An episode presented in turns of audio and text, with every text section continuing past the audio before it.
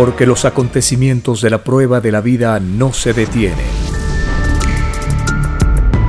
Porque todo tiene un principio, un desarrollo y un fin. Presentamos El tiempo está cerca. Una gran oportunidad para cambiar nuestros destinos y la vida. El cambio de costumbres provocará la caída del sistema de vida, de las leyes del oro. Los acontecimientos le salen al encuentro a las criaturas. Una nueva revelación, escrita por el primogénito solar, Alfa y Omega, se extiende por el mundo. Ciencia celeste, nueva moral filosofía común, justicia divina. El tiempo está cerca.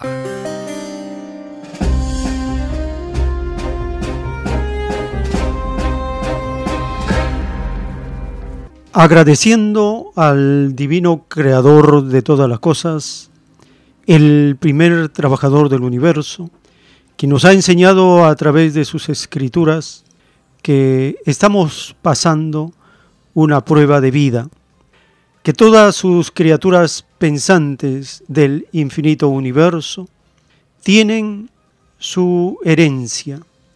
La herencia divina está en todos. Cuando los seres humanos en los planetas de prueba van evolucionando en su sentir, en su pensar, relacionado con lo divino, los seres vivientes de la creación avanzan paso por paso, grado por grado, jerarquía por jerarquía. En el caso de los seres humanos, el Divino Padre Eterno había expresado en sus escrituras otro destino para nosotros. En el plan de Dios no se incluía el extraño sistema de vida que nos salió al encuentro, no se incluía la división de creencias, habiendo un solo Dios no más. No estaba ni pensado remotamente la filosofía de la fuerza. ¿Por qué ocurrió entonces esta variación del destino en la humanidad? Eso está anunciado en las escrituras y ampliamente explicado en la nueva revelación. La doctrina del Cordero de Dios es la continuación de las Sagradas Escrituras y allí aprendemos cómo es el juicio de Dios que está en desarrollo.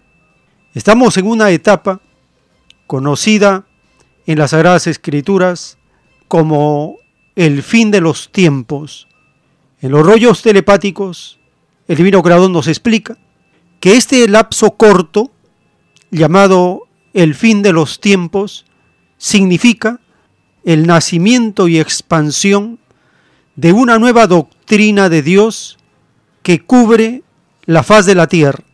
Y al extenderse un nuevo conocimiento, el pensar cambia, porque la divina perfección de Dios así lo permite. Todo es sencillez en la nueva doctrina.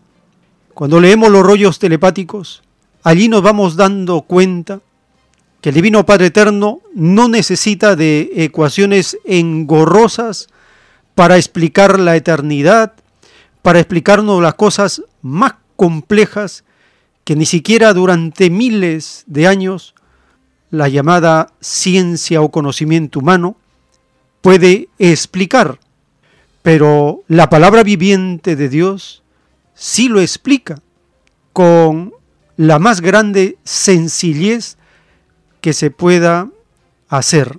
Y entendemos en los rollos telepáticos que nuestro divino Padre Eterno no está sujeto como nosotros a lo inevitable, porque en un instante el Padre Eterno puede hacer cambiar la historia de la Tierra.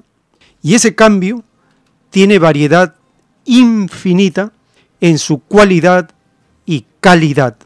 Esto significa en su filosofía y en su jerarquía.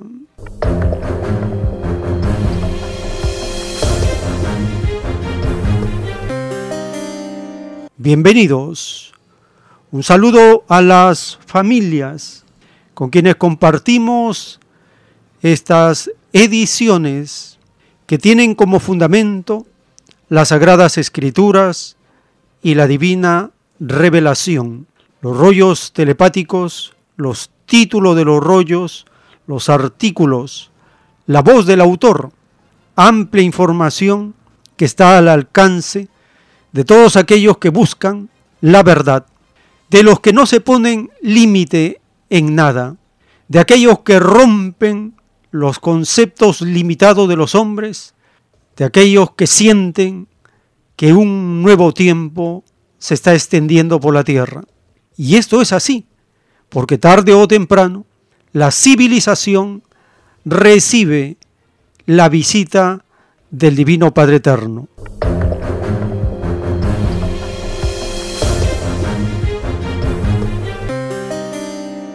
Un saludo y agradecimiento a los hermanos y hermanas de el rebaño peruano y de los otros rebaños que siguen por las plataformas de podcast en diferido y también en vivo por medio de la plataforma digital de radiocielo.com.p así como por la plataforma de emisoras digitales a nivel mundial en radio.garden.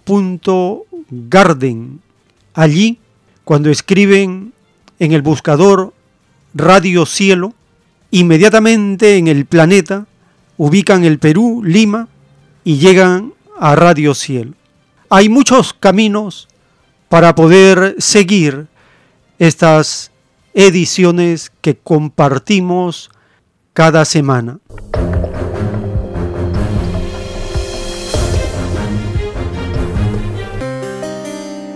Iniciamos escuchando al autor de los rollos telepáticos del Cordero de Dios en un segmento de un audio en el cassette número 7 en el lado A, empezando, el autor dice que muchos confunden, que muchos dicen, pero si Cristo usaba el pelo largo, ¿cómo yo no lo voy a usar?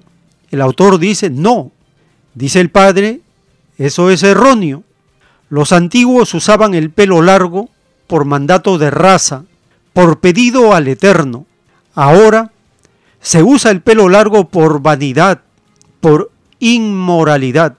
Es otra cosa ahora, porque pidieron ser hombres y visten como mujeres. Entonces, eso se llama queja del sexo. El sexo habla delante de Dios en sus leyes de sexo, y el sexo se queja. Se pidió ser hombre y lo hicieron femenino, y el sexo pide justicia.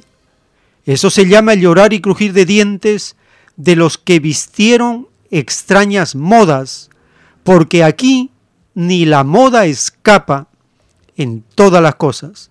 Y una hermana le pregunta, hermano, entonces regresando a la pregunta que hace la señora en cuanto al divorcio, no habiéndose casado, ¿es permitido? Y el primogénito solar le dice, depende, cómo el Espíritu le dio importancia a lo de Dios. Porque si una mujer y un hombre se casó una vez y por A o X motivos se separó y no se casa por respetar lo de Dios, es sencillamente extraordinario. Y el Eterno se conmueve y le da el más alto premio en cuanto a sacramento que respetó por sobre todas las cosas. Esta es la primera parte del audio que vamos a escuchar en la voz del autor de la escritura telepática. Escuchemos este segmento del cassette número 7 al inicio del lado A.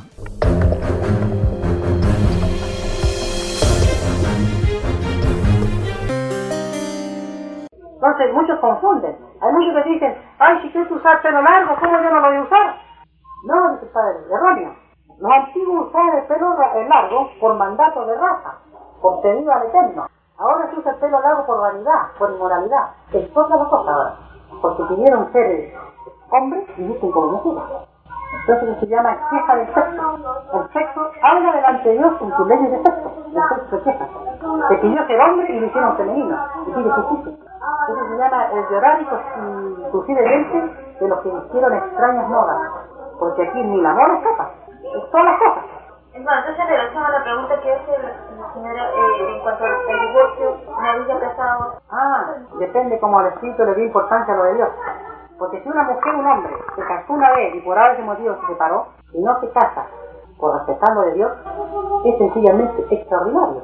Y el Eterno se conmueve y le da el más alto premio en cuanto al sacramento que respetó por sobre todas las cosas. Pero puede convivir con otra persona. No, ahí le vivió ya. Ahí no le dan más alto premio ya. Entonces quiere decir que una persona que se casa una vez no puede por nada casarse por segunda vez, así que el matrimonio no sea nada bueno. En cuanto a persona que sí le da felicidad. Por respeto a lo de Dios, debería casarse una vez nomás. Note, el Eterno no obliga, pero no le da el premio que corresponde en su totalidad. O sea que aquí hay infinitas clases de ser. El que se impuso mayor sacrificio por Dios recibe más. Porque usted tiene uno que se casó varias veces, uno que por respeto a Dios se casó una vez y no se casó más. ¿Qué tiene más mérito ante Dios? El tiempo está cerca. En el juicio intelectual de Dios para este mundo, en el libro Lo que vendrá, están los títulos de los rollos telepáticos del Cordero de Dios dictados por el Divino Padre Eterno. El título 1024, el llamado divorcio, es un extraño libertinaje salido de los espíritus en prueba de vida. Ningún divorciado o divorciada entrarán al reino de los cielos, ni ninguno ha entrado. El extraño divorcio no está escrito en el reino de los cielos. El extraño libertinaje, salido del extraño sistema de vida del oro, produjo el divorcio, que es a la vez otro libertinaje dentro del libertinaje por culpa de los padres que escandalizaron con el divorcio, sus hijos no volverán a entrar al reino de los cielos. Llorar y crujir de dientes habrá en la herencia de estos seres, escrito por el primogénito solar, Alfa y Omega.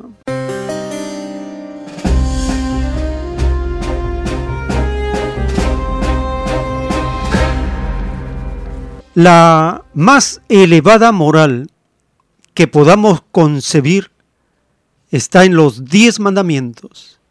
Ellos son los que guían, regulan y juzgan cada acto realizado por cada ser humano, hombre y mujer. El libertinaje del capitalismo, que todo lo corrompe y degenera, ataca la unidad de la familia, porque el libertinaje que se transmite de padre a hijo y de generación en generación provoca uno de los grandes escándalos en la convivencia de las parejas.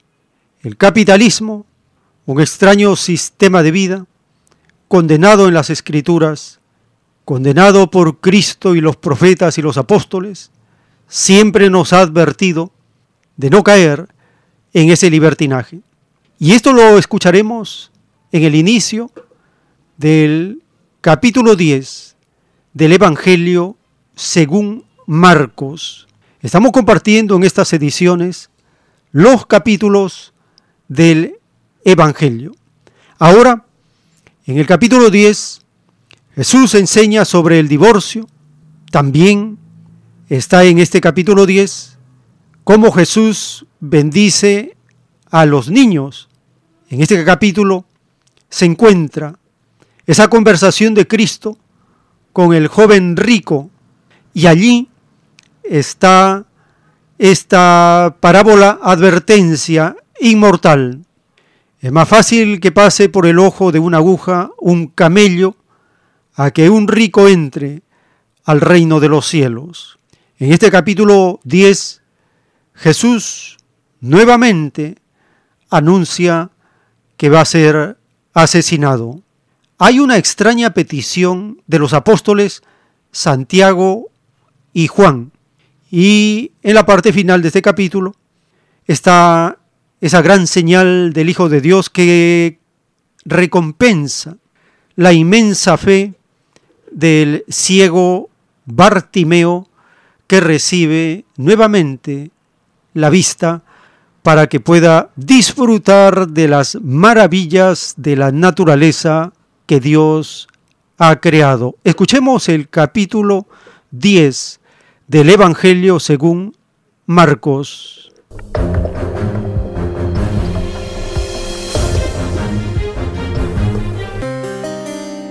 Marcos capítulo 10 Y partiéndose de allí, vino a los términos de Judea, y tras el Jordán, y volvió el pueblo a juntarse a él, y de nuevo les enseñaba como solía. Y llegándose los fariseos, le preguntaron para tentarle si era lícito al marido repudiar a su mujer. Mas él respondiendo les dijo, ¿Qué os mandó Moisés? Y ellos dijeron, Moisés permitió escribir carta de divorcio y repudiar. Y respondiendo Jesús les dijo, Por la dureza de vuestro corazón os escribió este mandamiento. Pero al principio de la creación, varón y hembra los hizo Dios. Por esto dejará el hombre a su padre y a su madre, y se juntará a su mujer. Y los que eran dos serán hechos una carne. Así que no son más dos, sino una carne pues lo que Dios juntó, no lo aparte el hombre. Y en casa volvieron los discípulos a preguntarle de lo mismo.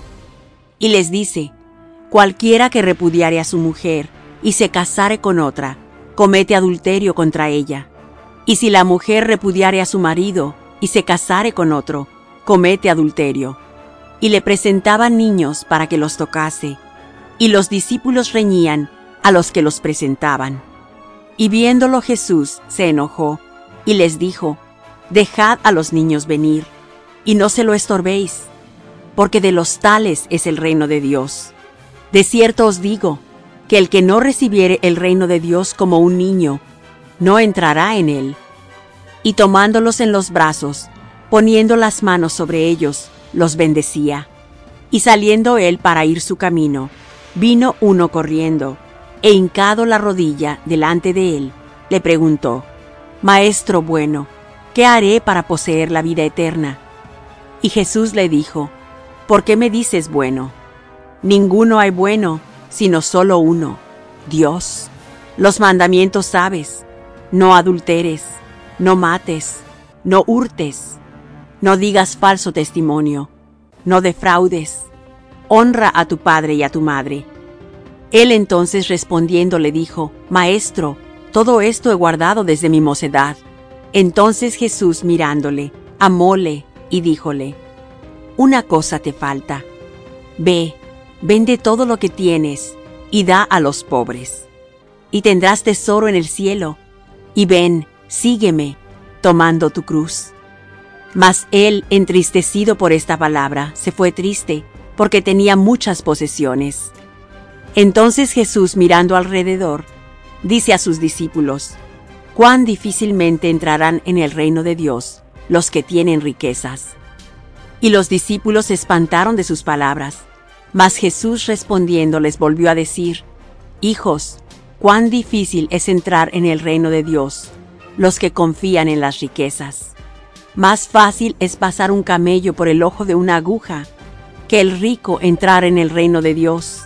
Y ellos se espantaban más, diciendo dentro de sí, ¿y quién podrá salvarse? Entonces Jesús mirándolos dice, Para los hombres es imposible, mas para Dios no, porque todas las cosas son posibles para Dios. Entonces Pedro comenzó a decirle, He aquí, nosotros hemos dejado todas las cosas y te hemos seguido. Y respondiendo Jesús dijo, De cierto os digo, que no hay ninguno que haya dejado casa, o hermanos, o hermanas, o padre, o madre, o mujer, o hijos, o heredades, por causa de mí y del Evangelio, que no reciba cien tantos ahora en este tiempo, casas, y hermanos, y hermanas, y madres, e hijos, y heredades, con persecuciones, y en el siglo venidero la vida eterna. Empero muchos primeros serán postreros, y postreros primeros. Y estaban en el camino subiendo a Jerusalén, y Jesús iba delante de ellos, y se espantaban, y le seguían con miedo. Entonces volviendo a tomar a los doce aparte, les comenzó a decir las cosas que le habían de acontecer. He aquí subimos a Jerusalén, y el Hijo del Hombre será entregado a los príncipes de los sacerdotes y a los escribas, y le condenarán a muerte, y le entregarán a los gentiles, y le escarnecerán, y le azotarán, y escupirán en él, y le matarán, mas al tercer día resucitará. Entonces Jacobo y Juan, hijos de Zebedeo, se llegaron a él, diciendo, Maestro, querríamos que nos hagas lo que pidiéremos. Y él les dijo, ¿qué queréis que os haga?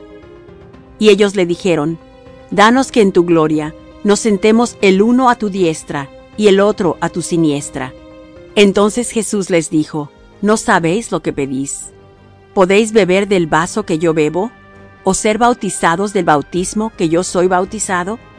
Y ellos dijeron, Podemos. Y Jesús les dijo, A la verdad, del vaso que yo bebo, beberéis, y del bautismo de que yo soy bautizado, seréis bautizados. Mas que os sentéis a mi diestra y a mi siniestra, no es mío darlo, sino a quienes está aparejado. Y como lo oyeron los diez, comenzaron a enojarse de Jacobo y de Juan. Mas Jesús llamándolos les dice, Sabéis que los que se ven ser príncipes entre las gentes, se enseñorean de ellas, y los que entre ellas son grandes, tienen sobre ellas potestad. Mas no será así entre vosotros antes, cualquiera que quisiere hacerse grande entre vosotros, será vuestro servidor. Y cualquiera de vosotros que quisiere hacerse el primero, será siervo de todos. Porque el Hijo del Hombre tampoco vino para ser servido, mas para servir, y dar su vida en rescate por muchos. Entonces vienen a Jericó. Y saliendo él de Jericó y sus discípulos, y una gran compañía, Bartimeo el ciego, hijo de Timeo, estaba sentado junto al camino, mendigando. Y oyendo que era Jesús el Nazareno, comenzó a dar voces y decir, Jesús, hijo de David, ten misericordia de mí. Y muchos le reñían que callase, mas él daba mayores voces, Hijo de David, ten misericordia de mí. Entonces Jesús, parándose, mandó llamarle, y llaman al ciego diciéndole, Ten confianza, levántate, te llama. Él entonces, echando su capa, se levantó y vino a Jesús. Y respondiendo Jesús le dice, ¿qué quieres que te haga? Y el ciego le dice, Maestro, que cobre la vista. Y Jesús le dijo, Ve, tu fe te ha salvado. Y luego cobró la vista, y seguía a Jesús en el camino. Fin del capítulo 10. El tiempo está cerca. En un párrafo de los rollos del Cordero de Dios, el Divino Padre Eterno nos da sorprendentes revelaciones. Dice, los cuerpos celestes se alegran cuando determinado mundo ve la luz del Padre porque saben que ellas como materia participan en ello. Los cuerpos celestes forman toda una familia galáctica, tal como vosotros formáis familias humanas, la luna tuvo por herencia a otras cuatro lunas, cuando la Tierra no era más que una microscópica chispita que aún no maduraba, es decir, que aún no le nacía corteza. Las cuatro lunas que hubieron antes de la actual tenían a su vez multitud de pequeñas lunas, pues en las lunas mayores se creaban semilleros de lunas, eran leyes propias de las lunas, paraísos, leyes que el mundo volverá a conocer, porque el pasado vuelve con todo su esplendor. Al volver el pasado, este extraño sistema de vida, salido del oro, sufre un tremendo complejo de inferioridad, porque la ciencia del pasado lo hará desaparecer. Vuestro extraño sistema de vida no es más que una molécula en lo que ha de venir. Nadie os conocerá en el mundo omega, mundo de carne eterna, mundo producto de la resurrección de toda carne, mundo de gigantes niños. He aquí el significado de la divina parábola, del polvo eres y al polvo volverás, porque el olvido es como el polvo, es lo que le sucederá a este extraño sistema de vida, una forma de vida que no fue escrita en el reino de los cielos, porque nadie pidió al Padre explotar ni dejarse explotar. Escrito por el primogénito solar, Alfa y Omega.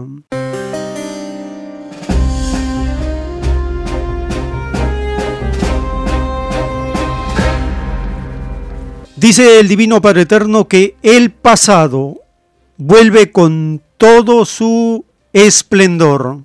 ¿A qué se refiere esto?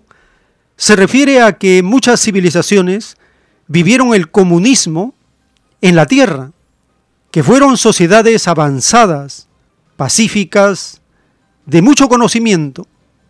Y en el Perú, muchas de esas civilizaciones se desarrollaron en estas zonas, en esta tierra que ahora se llama Perú muchas civilizaciones comunistas se desarrollaron. Sociedades, civilizaciones de diversa jerarquía.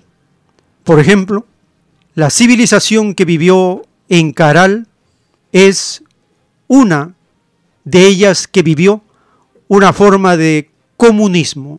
Andina de Televisión en Perú publica una nota. Civilización Caral dejó un mensaje para el mundo. Escuchemos algunos datos de los investigadores que tratan de imaginarse cómo era esta civilización en Caral.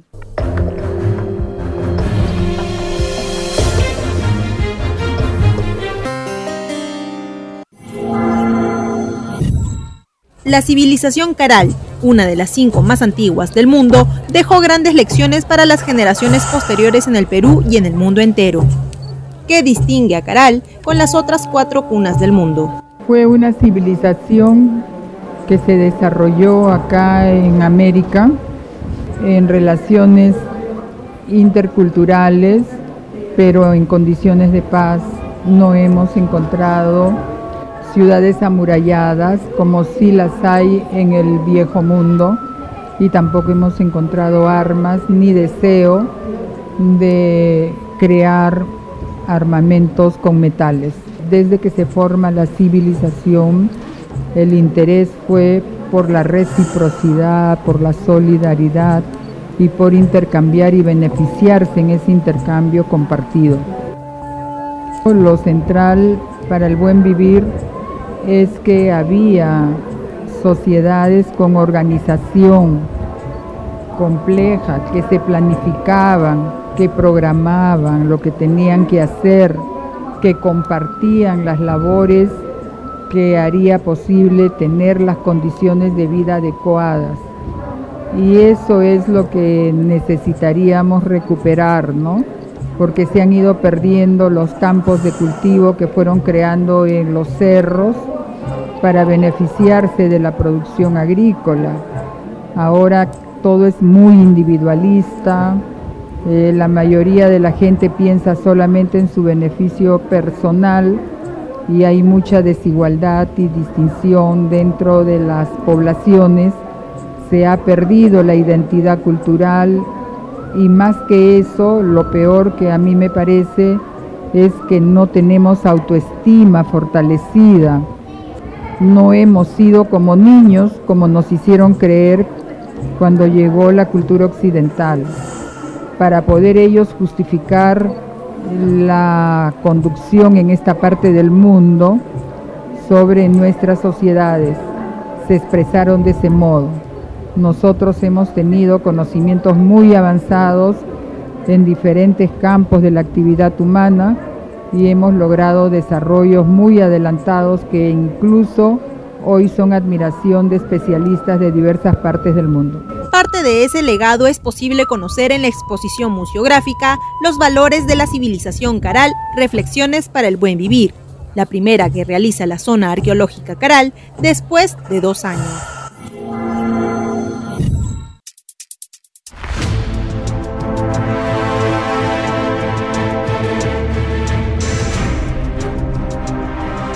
El tiempo está cerca.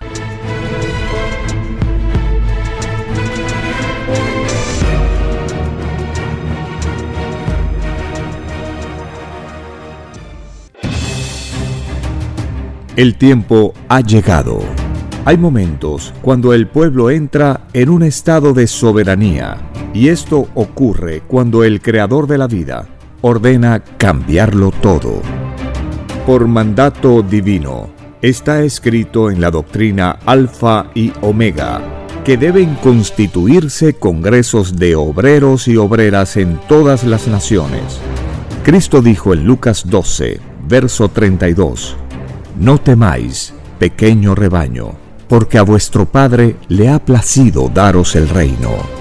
Envíe sus aportes en texto y audio al 934-407-166 o solicite más información al 934-407-166.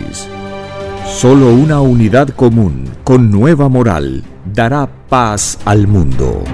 Por orden de Dios Padre, el mundo será dirigido por los trabajadores. Ha llegado el tiempo para que el pueblo escoja su propio destino y se gobierne a sí mismo. Alegraos humildes del mundo, vuestro yugo llega a su fin.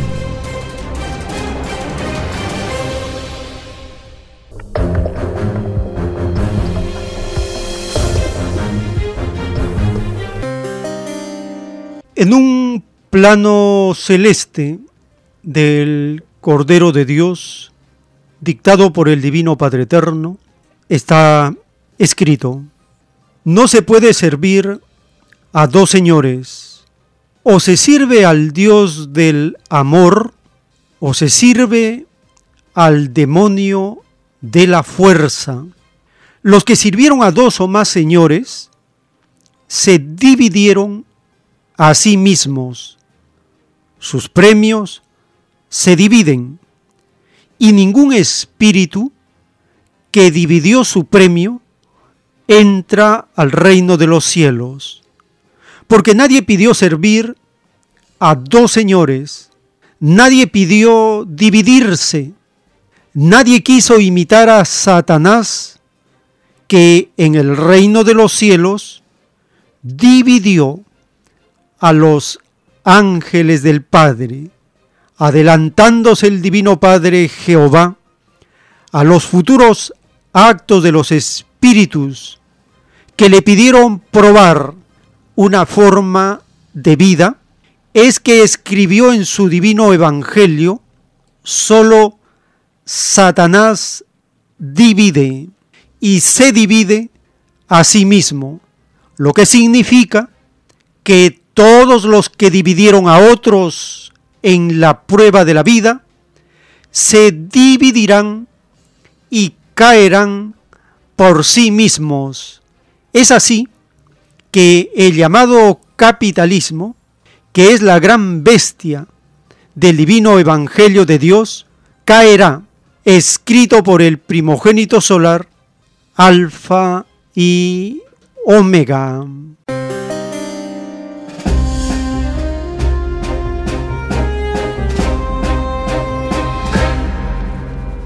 Dice el Divino Padre Eterno que todos los que dividieron a otros en la prueba de la vida se dividirán y caerán por sí mismos. En el Perú, los que dividieron durante siglos son los llamados capitalistas, que tienen a una secta llamada derecha como sus organizaciones criminales para robar, saquear y matar. Estos seres que dividen al rebaño de Perú y en cada rebaño tienen sus propios satanases, ahora viven la división en sí mismos. Ellos que se apropiaron durante siglos de esta inmensa casa que se llama Perú, los ricos, los capitalistas, los derechistas, ellos que han hecho y deshecho durante siglos, maltratando este hogar que nos pertenece a todos, ahora están sintiendo el rigor de su propia obra, es decir, esta casa inmensa, deteriorada, que está en un estado ruinoso, esto se entiende como la crisis política, la crisis de representación, la crisis de legitimidad, crisis total. Ya nadie puede conducir, ya nadie puede arreglar esta casa inmensa que se llama Perú. ¿Y qué se tiene que hacer? Se tiene que construir una nueva casa. Los que dividieron, dice el Divino Padre, se dividirán y caerán por sí mismos. ¿Qué significa ello? Que todos los intentos por querer arreglar esta casa fracasarán. Y no solo en el Perú, sino a nivel mundial, porque es la desobediencia legalizada a los mandatos del Divino Padre. Cualquier gobernante, cualquier mandatario que asuma ese cargo y pretenda reconstruir la casa, ya no puede hacerlo, porque la casa está que se cae a pedazos. Y este caerse a pedazos significa ver cómo está la educación en el Perú, la salud, las condiciones de trabajo, cómo está la vida mental, la salud mental, emocional, espiritual de los habitantes de esta casa inmensa que se llama Perú. No está en el estado óptimo, está desequilibrado, debilitado y ya se tocó fondo. Cuando se toca fondo, empieza una transformación. El actual mandatario de Perú es uno de los encargados de destruir esta casa y los que la han venido destruyendo siglo tras siglo recibirán cómo se desmorona el estado calamitoso y corrupto que ellos han creado. Con esta moraleja, esta metáfora, esta comparación, entendemos un poco mejor el proceso en el cual nos encontramos. El actual mandatario es el destructor del neoliberalismo.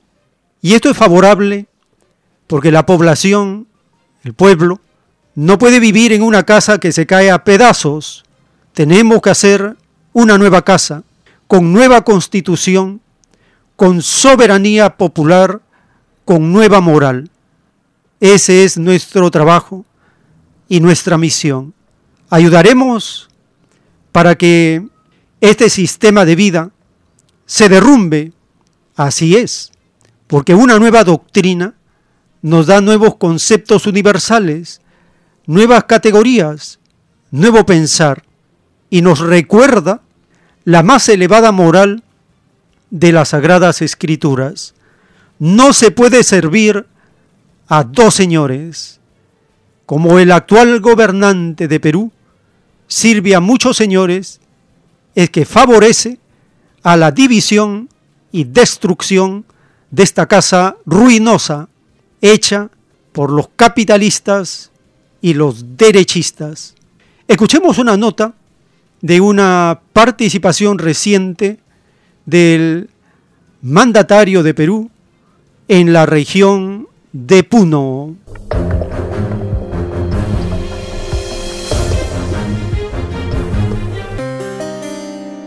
Pedro Castillo insiste en criticar lo que cataloga como enfrentamientos y confrontaciones inútiles que le han impedido avanzar en resolver los principales problemas que aquejan al Perú. El mandatario participó en el cierre del quinto Consejo de Ministros descentralizado en la región de Puno, donde llamó a respetar el voto del pueblo, que a su vez, según dice, pide gobernabilidad. Hemos venido acá para, para, para, hacer respetar el voto del pueblo, el voto y el mandato del pueblo peruano, el voto de los puneños. Y eso significa que hay que implementar en el país lo que la calle pide, lo que el pueblo pide. Y el pueblo pide que se respete la democracia, el pueblo pide gobernabilidad, Anteriormente, el Congreso aprobó la moción que exhorta a su renuncia en medio de fuertes protestas a favor y en contra de su gestión. En este escenario, el jefe de gabinete, Aníbal Torres, recalcó que los funcionarios seguirán apoyando a la administración de Castillo. Frente a los cuestionamientos al gobierno, dijo textualmente que no tiembla a la par que descartó haber presentado su renuncia. Estos comentarios se dan en medio de otra crisis política. La Asamblea Nacional de Gobiernos Regionales pidió al presidente la recomposición del gabinete ministerial y que se convoque a un acuerdo nacional. El tiempo está cerca. El pueblo no pide que se respete esta falsa democracia, esta farsa de democracia. El pueblo no pide eso no pide la gobernabilidad que significa servir a muchos señores, significa ser servil a los demonios de la derecha. Eso no pide el pueblo. El pueblo pide nueva constitución. El pueblo ejercerá su poder popular y su soberanía. El pueblo tiene otra moral, la moral del trabajo, del sacrificio, no la moral de los capitalistas y la derecha, que todo lo transan, todo lo comercian, todo lo hacen a espaldas y en secreto contra el pueblo. El pueblo que significa justicia en el reino de los cielos, no está pidiendo ser explotado, vivir siendo explotado, no está pidiendo vivir hambriado, vivir en analfabetismo. El pueblo no pide eso. El pueblo pide el comunismo, que significa el compartir el fruto del trabajo colectivo entre todos. El pueblo pide nueva moral, porque es la única forma de arrancar de raíz la inmoralidad que corroe al capitalismo y a todos los gobiernos de la tierra. El pueblo es ese poder latente que está dormido. Y dice el Divino Padre en los rollos telepáticos que allí nace, allí está el germen revolucionario que cumplirá el mandato del Divino Padre que dice, el mundo será regido por los mismos que fueron explotados. El pueblo no está pidiendo la continuación de esta agonía y empobrecimiento del capitalismo. El pueblo sabe que en la madre naturaleza hay abundancia para todos, que no debería haber ningún pobre, ningún necesitado, nadie que viva en la miseria, en el analfabetismo. Eso es inconcebible que habiendo pasado miles de años, estemos en estas ruinosas condiciones por culpa de una mafia económica instalada en el Perú con el uso de la fuerza y bendecida por la secta católica. Eso no pide el pueblo. No se confunda usted porque las sagradas escrituras dicen no se puede servir a dos señores. No se puede pretender servir al pueblo y estar protegiendo sus bolsillos con sueldos fabulosos y viviendo en un gobierno de ricos para ricos cuando han empobrecido al pueblo. Eso debe cambiar. Eso está cambiando de menos a más. El Perú es como un terreno minado por todas partes, a punto de estallar.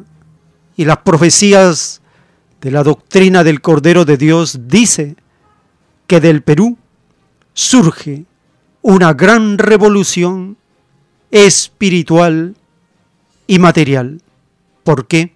Porque la doctrina del Cordero de Dios está en el Perú y del Perú está saliendo a la patria planetaria.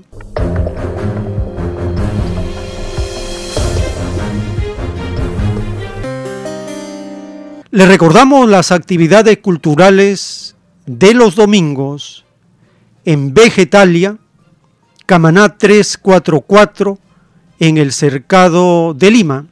A partir de las 3 de la tarde, los asistentes comparten la lectura colectiva de los libros en la variedad de temas publicados, solicitan una buena cantidad de volantes temáticos, folletos del mensaje telepático y del mundo será regido, y hacen las coordinaciones respectivas para seguir ampliando la difusión, la comunicación, propagar la nueva doctrina por todas partes.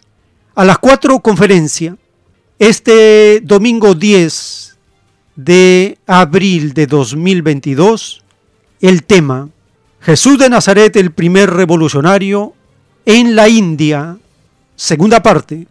Allí conocerán datos de las escrituras reveladas para conocer cómo Cristo desde joven ya era un revolucionario que conmovía y agitaba las muchedumbres, las poblaciones a las cuales él se dirigía y les enseñaba y les daba la nueva luz revolucionaria que venía del reino de Dios.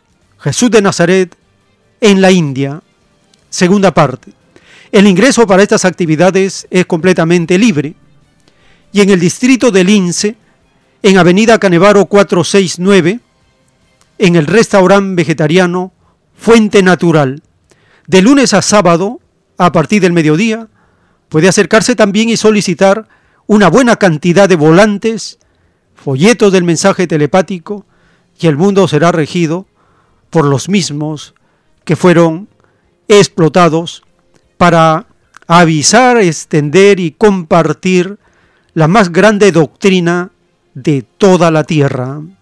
Ahora llegamos a un espacio para vuestra participación. Teléfonos en cabina 471-1898, 681-1152 y también al celular 934-407-166. Allí recibimos sus mensajes en texto y audio. Tenemos una comunicación. Aló. Sí, buenos días, Francisco León. Adelante, hermano, le escuchamos. Tiene usted toda la razón, hermano. Eh, no se puede servir a dos señores. Eh, lamentablemente, el presidente que tenemos sufre de una indefinición, ¿no? Eh, sufre de una ideología popular eh, sufre de, ¿qué le puedo decir? Muchas eh, taras que tienen eh, los pueblos dominados por el capitalismo. Y ahí es que se aprovecha la derecha para buscar que sacarlo. Ahora, el señor no ha cumplido hasta hoy en día ninguna de las promesas por las cuales fue elegido. se presentó como izquierdista, ahora está como centro y ya más parece tolerista. Ahora, este, lo que se espera de él es que cumpla esas promesas en la medida de lo posible, porque es difícil pensar que en este estado, con este, con este tipo de gobierno, con este tipo de sistema, se pueda llegar a un gobierno popular. Lo que se espera son avances. Y esos avances comienzan por hacer justicia al pueblo trabajador. Y eso hasta ahora lo está descuidando, de lo cual se aprovecha la derecha para hacerles marcha, porque ese pueblo trabajador ya se siente eh, defraudado, está pasivo, no lo mueve, no mueve a las masas, no hay liderazgo. Se necesita un plan programático a corto, mediano y largo plazo para cambiar el país. Tampoco eso existe. Y esta indefinición eh, se ve claramente en el caso de Rexol y en los otros casos de corrupción, ¿no? Y que todos productos de la Constitución del 93 que, que produce ese tipo de marcos para que, que sucedan estas anomalías en el país. Entonces, no arremete contra la Constitución, no explica el por qué suben los alimentos, no tiene un plan para contrarrestar esto en el futuro, no explica esto del gas, solamente dice masificación, pero no explica el por qué nosotros tenemos el gas más caro de la región, etcétera, etcétera. Y a nivel mundial, lamentablemente, la política peruana se ve que no tiene tampoco ningún cambio. No hay cambios en la política externa peruana, donde el Perú sigue siendo uno de los parritos falderos de Estados Unidos, y eso lo hemos visto en las últimas votaciones en la ONU. Muy agradecido. Gracias, hermano, por su participación.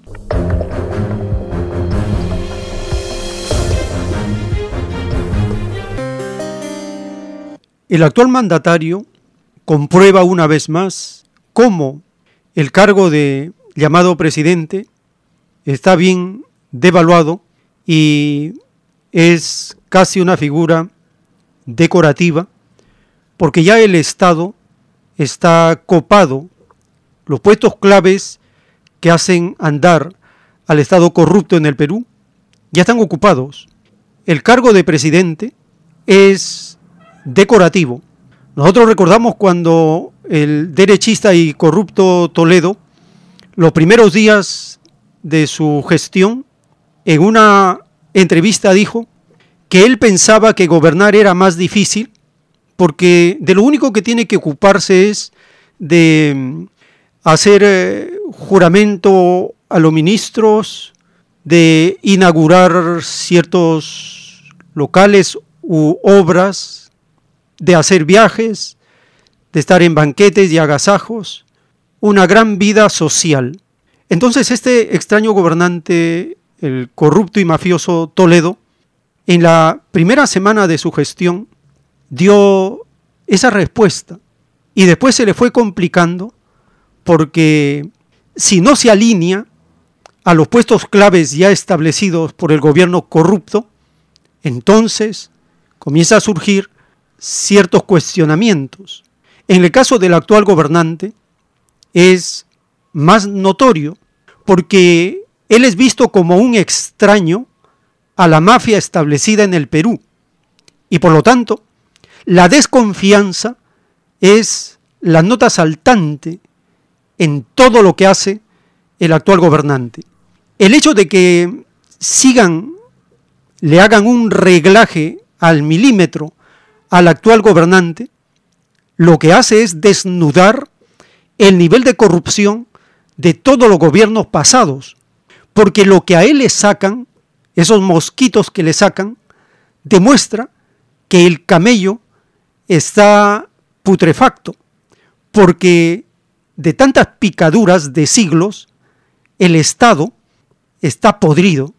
Por lo tanto, el momento actual no es la de reparar esta podredumbre. El Evangelio dice, todo árbol que no plantó el Divino Padre, de raíz será arrancado. La única solución es construir una nueva casa, un nuevo estado de los trabajadores, con nueva doctrina, con nueva moral, con soberanía popular, con autogobierno.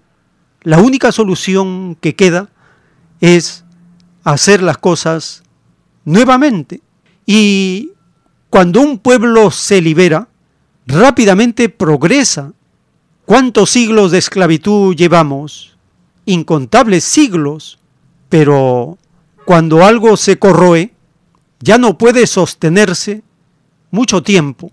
Pedirle al actual gobernante que cumpla lo que ha prometido es ser un iluso, es autoengañarse, sabiendo que no lo puede hacer, porque no tiene todo el poder. Apenas es un cargo simbólico. La constitución mafiosa del maleante Fujimori se encargó de atar a las llamadas instituciones para que entre ellas no puedan funcionar y provoque el actual estado ruinoso en el que se encuentra en el Perú. El actual mandatario es una demostración de la incapacidad, la imposibilidad de cambiar las cosas cuando la casa está que se cae a pedazos. Una solución inteligente es derrumbar la casa y hacerla de nuevo.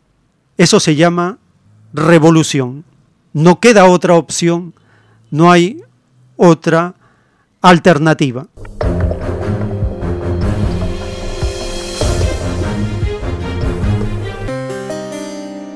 Así estamos llegando al término de esta hora.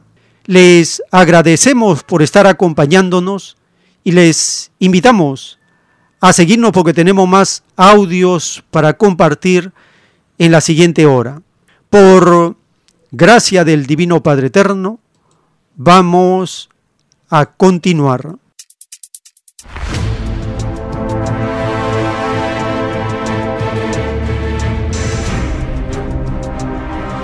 El tiempo está cerca.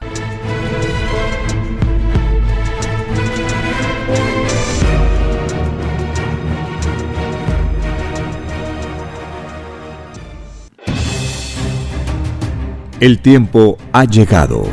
Hay momentos cuando el pueblo entra en un estado de soberanía y esto ocurre cuando el creador de la vida ordena cambiarlo todo por mandato divino. Está escrito en la doctrina Alfa y Omega que deben constituirse congresos de obreros y obreras en todas las naciones. Cristo dijo en Lucas 12, verso 32, No temáis, pequeño rebaño, porque a vuestro Padre le ha placido daros el reino. Envíe sus aportes en texto y audio al 934-407-166 o solicite más información al 934-407-166.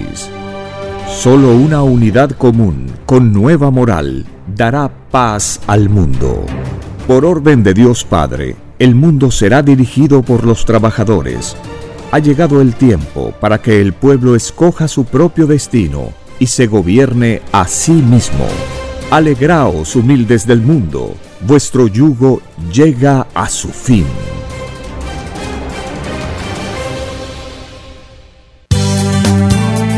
Es Radio Cielo, una nueva era de la radio en el Perú. Programación de avanzada para todos. Es Radio Cielo,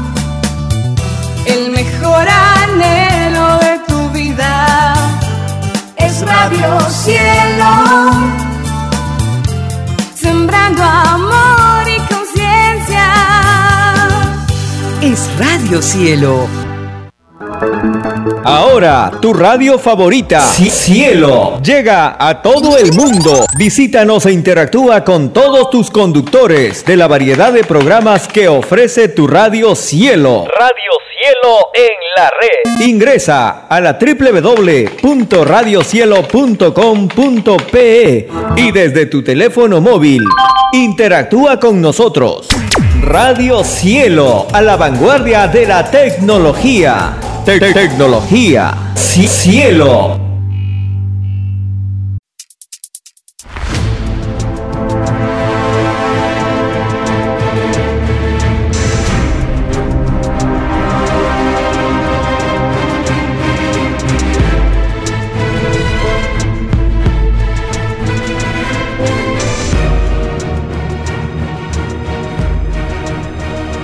Porque los acontecimientos de la prueba de la vida no se detienen.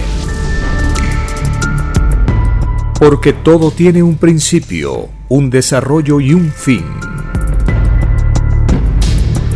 Estamos compartiendo.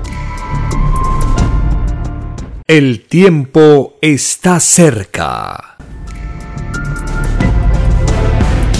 Una gran oportunidad para cambiar nuestros destinos y la vida. El cambio de costumbres provocará la caída del sistema de vida, de las leyes del oro. Los acontecimientos le salen al encuentro a las criaturas. Una nueva revelación, escrita por el primogénito solar, Alfa y Omega, se extiende por el mundo. Ciencia celeste, nueva moral, filosofía común, justicia divina. El tiempo está cerca.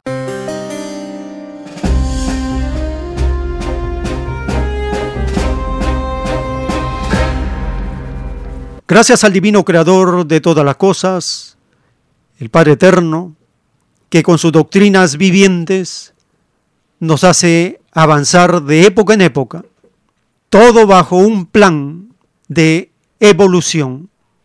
La nueva doctrina es la continuación de las sagradas escrituras y provoca la más grande revolución en la historia de la tierra. Cristo es el primer revolucionario. Enseñó una nueva forma de vivir que no agradó a los pillos del mundo antiguo, ricos romanos y ricos judíos.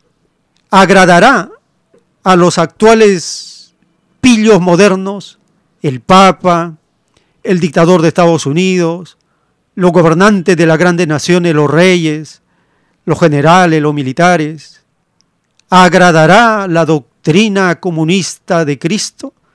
Ciertamente que no, no les agrada. No les agrada la verdad, no les agrada la igualdad ni la justicia, no les agrada la más elevada moral de Dios, no les agrada. ¿Qué harían nuevamente? Nuevamente intentarían eliminar a Cristo en esta época, pero ya no pueden, porque en su nueva misión ya no viene para dejarse quitar la vida, ahora viene a juzgar a este mundo, tal como fue escrito, así se está cumpliendo. Escuchemos al autor de la primera escritura telepática del planeta hablarnos de la justicia, del Divino Padre Eterno y de Cristo, el primer revolucionario.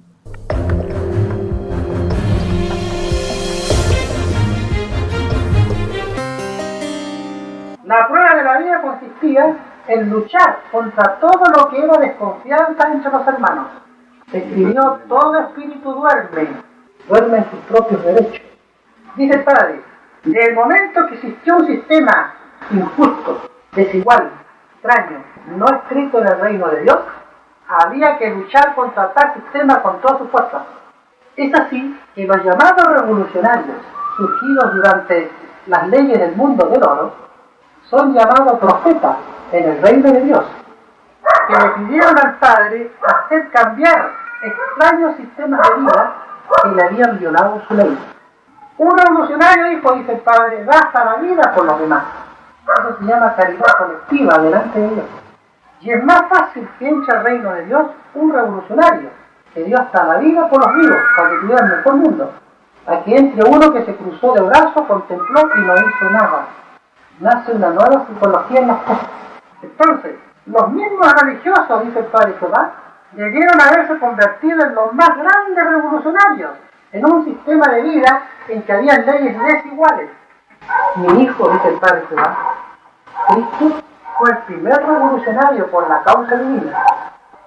¿Por qué estos demonios, así los tratan, por qué estos demonios no lo imitaron? ¿Qué hicieron? Dice, entraron en alianza con un mundo extraño, que dio la mano, y perpetuaron la división del mundo en. La perpetuaron. Eso se paga en justicia. No se puede servir a dos señores.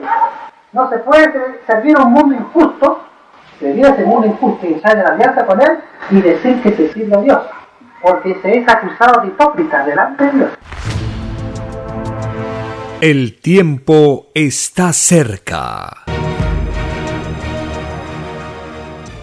En las revelaciones telepáticas de la sagrada ciencia celeste, el Divino Padre Eterno nos dice, cuando el Hijo de Dios se llenó de cólera y correteó a latigazos a los comerciantes del templo en la historia antigua, lo hizo proyectando su divinamente hacia el futuro.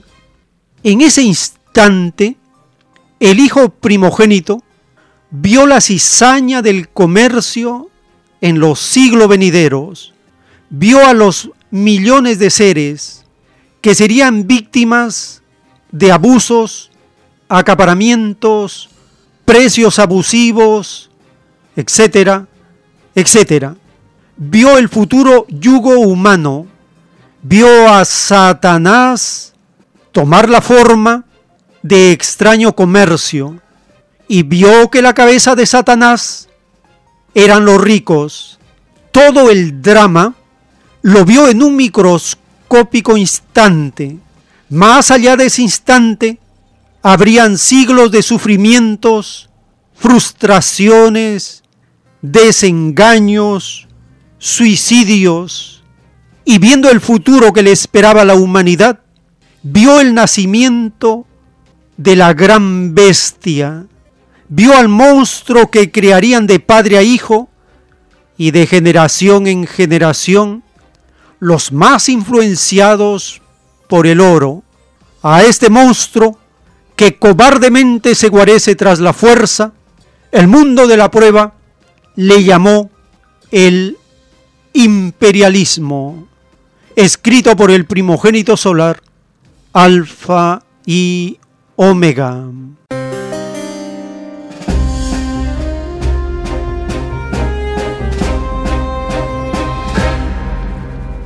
Cristo correteó con látigo en mano a los mercaderes que habían hecho del planeta Tierra un lugar de comercio y explotación y abuso y atropello contra los humildes, contra el pueblo, y que esto iba a formar a este monstruo que se llama el imperialismo. Para conocer estos sucesos del Evangelio de Cristo, en el capítulo 11 del libro de Marcos está escrita la entrada triunfal de Cristo en Jerusalén. También está la maldición a la higuera estéril y este suceso de cómo Cristo vota a los mercaderes del templo. Allí está cómo la higuera maldecida se secó y la autoridad de Cristo para hacer estas obras y enseñar la buena nueva. Escuchemos el capítulo 11 del Evangelio según Marcos.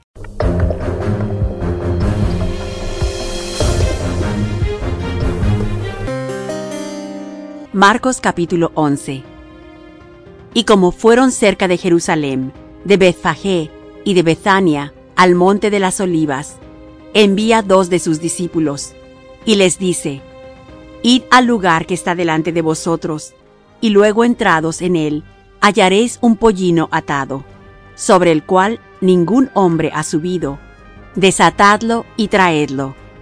Y si alguien os dijere, ¿por qué hacéis eso? decid que el Señor lo ha menester, y luego lo enviará acá. Y fueron y hallaron el pollino atado a la puerta fuera, entre dos caminos, y le desataron. Y unos de los que estaban allí les dijeron, ¿qué hacéis desatando el pollino? Ellos entonces les dijeron como Jesús había mandado, y los dejaron. Y trajeron el pollino a Jesús, y echaron sobre él sus vestidos, y se sentó sobre él. Y muchos tendían sus vestidos por el camino. y otros cortaban hojas de los árboles y las tendían por el camino. Y los que iban delante y los que iban detrás daban voces diciendo, Hosana, bendito el que viene en el nombre del Señor, bendito el reino de nuestro Padre David, que viene, Hosana en las alturas. Y entró Jesús en Jerusalén, y en el templo, habiendo mirado alrededor todas las cosas, y siendo ya tarde, salióse a Betania con los doce. Y el día siguiente, como salieron de Betania, tuvo hambre. Y viendo de lejos una higuera que tenía hojas, se acercó, si quizá hallaría en ella algo. Y como vino a ella, nada halló sino hojas, porque no era tiempo de higos. Entonces Jesús respondiendo dijo a la higuera, Nunca más coma nadie fruto de ti para siempre.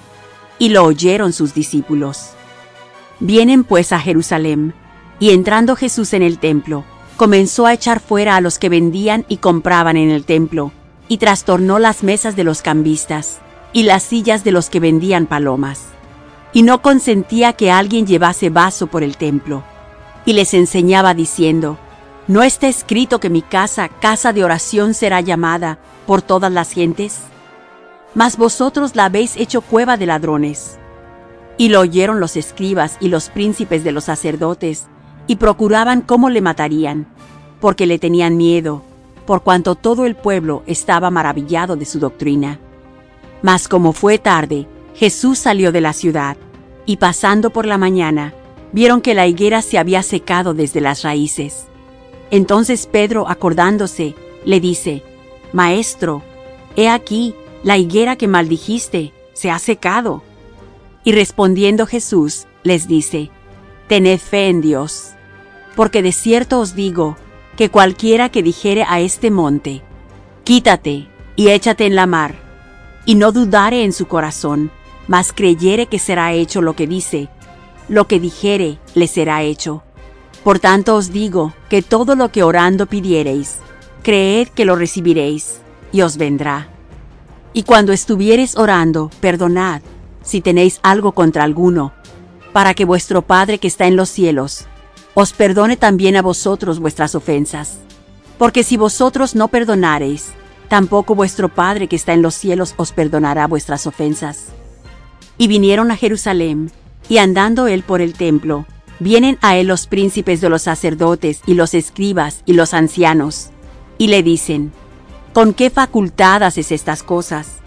¿Y quién te ha dado esta facultad para hacer estas cosas? Y Jesús respondiendo entonces les dice, Os preguntaré también yo una palabra, y respondedme, y os diré con qué facultad hago estas cosas. ¿El bautismo de Juan era del cielo o de los hombres? Respondedme. Entonces ellos pensaron dentro de sí, diciendo, Si dijéremos del cielo, dirá, ¿por qué pues no le creísteis? Y si dijéremos de los hombres, tememos al pueblo, porque todos juzgaban de Juan que verdaderamente era profeta. Y respondiendo, dicen a Jesús, No sabemos. Entonces respondiendo Jesús, les dice, Tampoco yo os diré con qué facultad hago estas cosas. Fin del capítulo 11.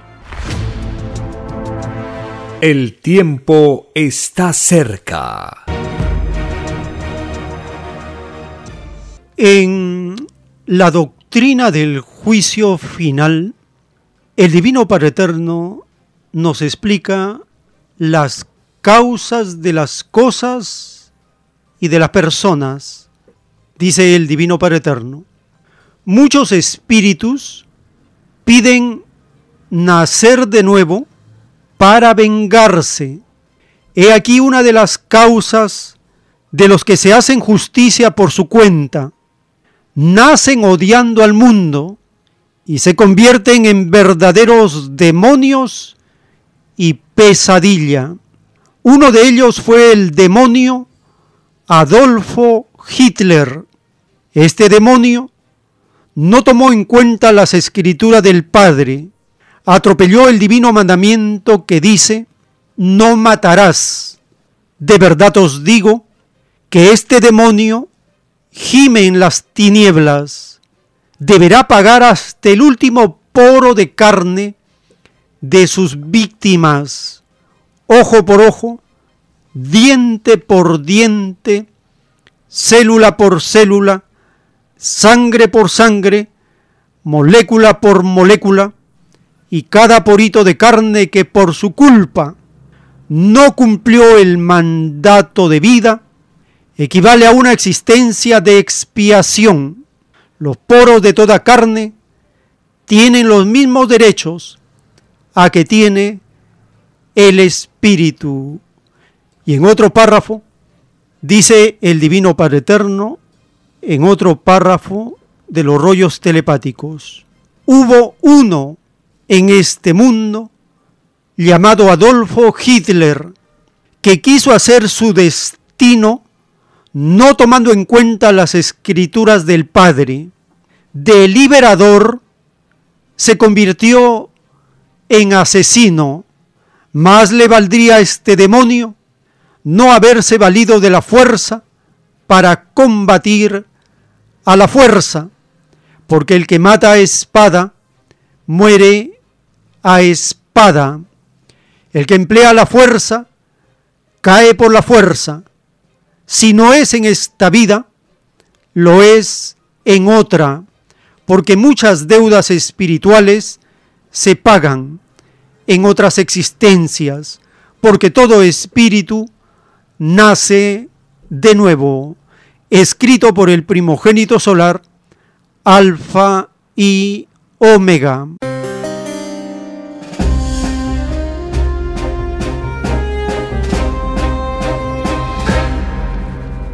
El demonio llamado Adolfo Hitler.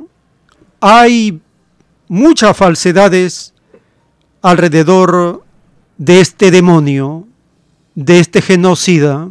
Unos engañados, autoengañados, dicen por ejemplo que era vegetariano. Totalmente falso, erróneo. Ha sido ya comprobado que era un carnívoro, que le gustaban exquisiteces, porque además de malvado era caprichoso, vanidoso, soberbio, de mal carácter. Era un representante de las tinieblas. Nació odiando el mundo, dice el Divino Padre. Nació para vengarse y se convirtió en una verdadera pesadilla. Nunca fue vegetariano, siempre fue un carnívoro desalmado, como lo son los carnívoros, desalmados, sin compasión. Pero la justicia del Divino Padre dice, la pagarán ojo por ojo, diente por diente, célula por célula, poro por poro. Si no es en esta vida, en muchas vidas a futuro. Otro de los mitos que se le atribuye a este genocida es el de haber logrado la prosperidad, el desarrollo y las autopistas de Alemania. Falso. Compartimos una nota publicada a raíz de una comparación muy mala del abogado Aníbal Torres de Perú. Este extraño abogado tiene conceptos limitados, errados, muy errados, es como si se hubiera encasillado mentalmente a frases simplonas, a datos cerrados, y en base a eso ha construido ciertos argumentos. Pero mencionar a Hitler es un error fatal de este abogado. Escuchemos la reacción internacional por mencionar a Hitler basándose en datos falsos de la historia reciente.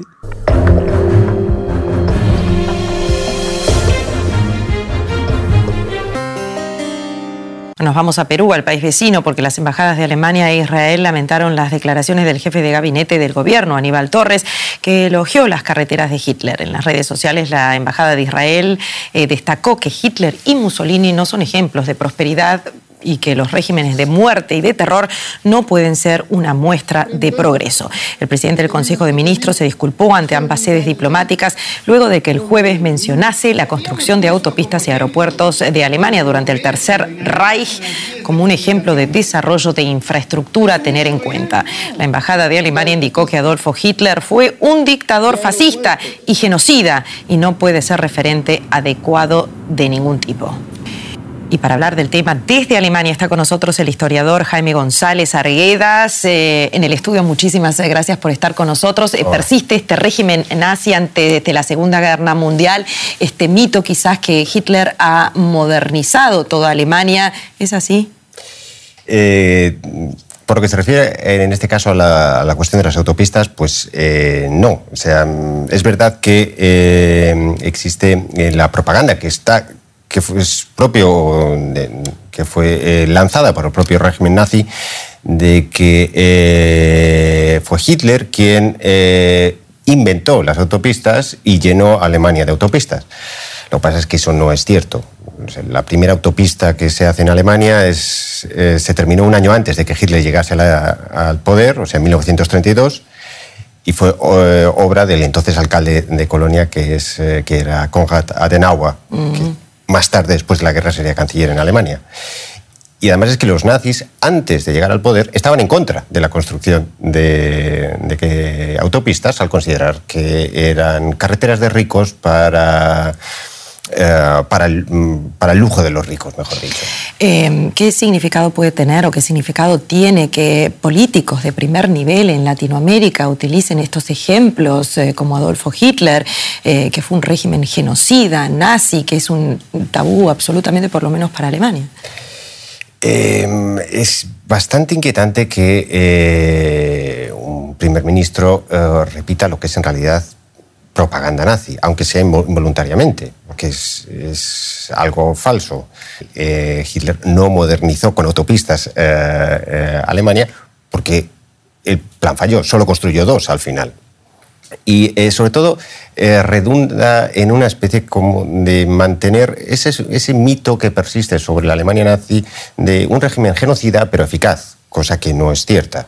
De hecho, eh, todo el plan económico de, la Alemania nazi eh, estaba en principio destinado al fracaso. No es que Alemania se hubiese convertido en tan poderosa que se podía permitir un ejército para invadir a los vecinos, sino que eh, dedicó todos sus recursos a construir un gran ejército que si no hubiese invadido a los vecinos para esquilmar los territorios como, que había ocupado, como ocurrió durante la Segunda Guerra Mundial, hubiera implosionado ella solita eh, económicamente en apenas unos años.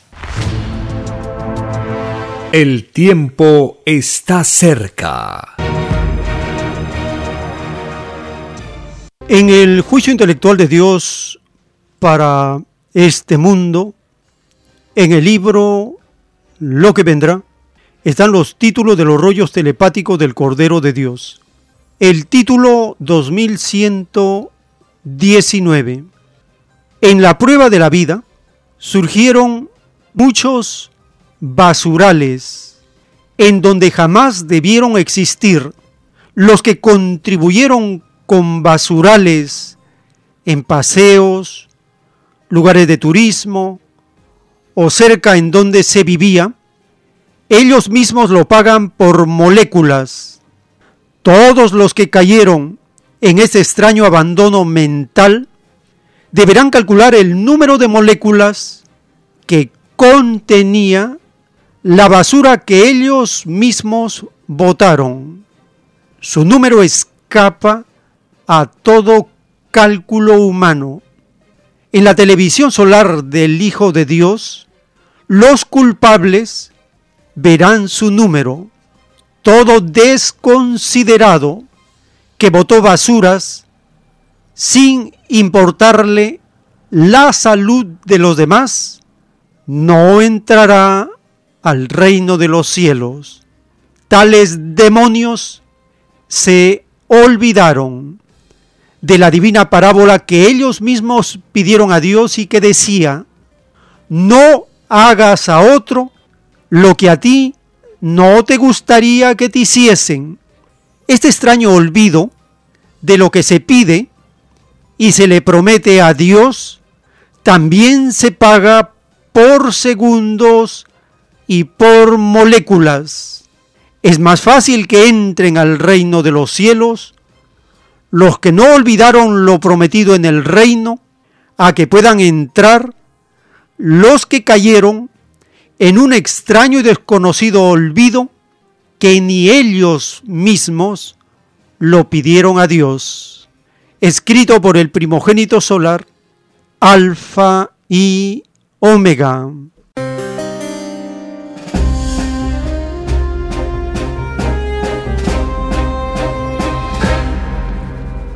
El sistema de vida capitalista, un sistema de vida indisciplinado, sucio, corrompido desde la base, enseña muchas malas costumbres.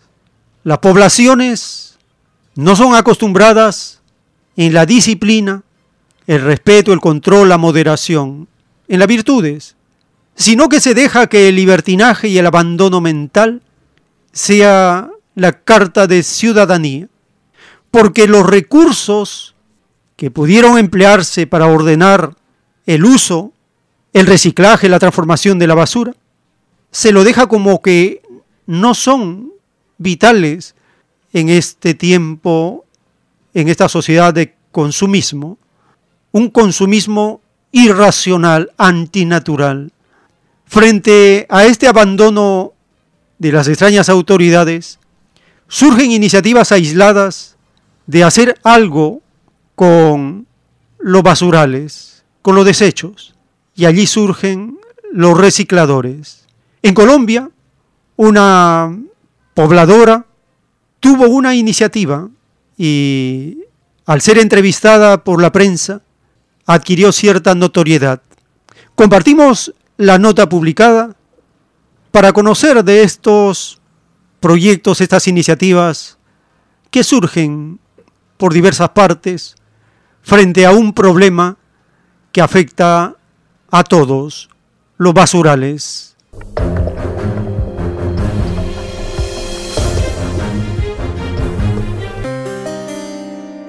En un mundo más globalizado que cada día sufre las consecuencias de nuestra huella ambiental, las redes sociales se han convertido en una herramienta para varios activistas por el clima que trabajan para crear conciencia sobre cómo nuestras acciones afectan de manera positiva o negativa todo nuestro entorno. En Directo América nos preocupamos por nuestro planeta y apoyamos esas iniciativas que impactan positivamente a los jóvenes y a toda nuestra sociedad.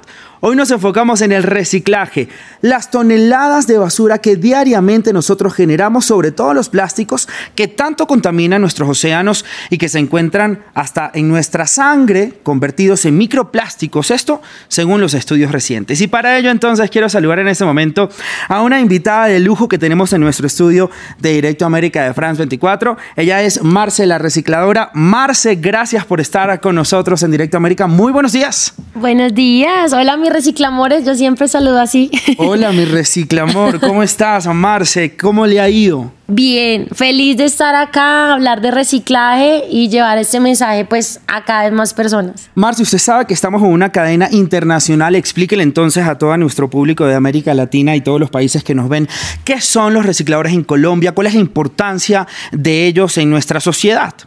Bueno, yo les cuento que en Colombia algunos países de Latinoamérica como Ecuador, Perú, y bueno, hay otros donde existen los reciclamores, yo les digo reciclamores, que son las personas que nos dedicamos a recoger el reciclaje. Entonces ustedes nos ven en carretas, que son como nuestros carritos donde llevamos el reciclaje, y vamos metiendo la mano a la basura y sacando las botellas, los, los papeles, cartones, vidrio, aluminios, todo lo que nos sirve para reciclar, y pues esa es nuestra fuente de trabajo.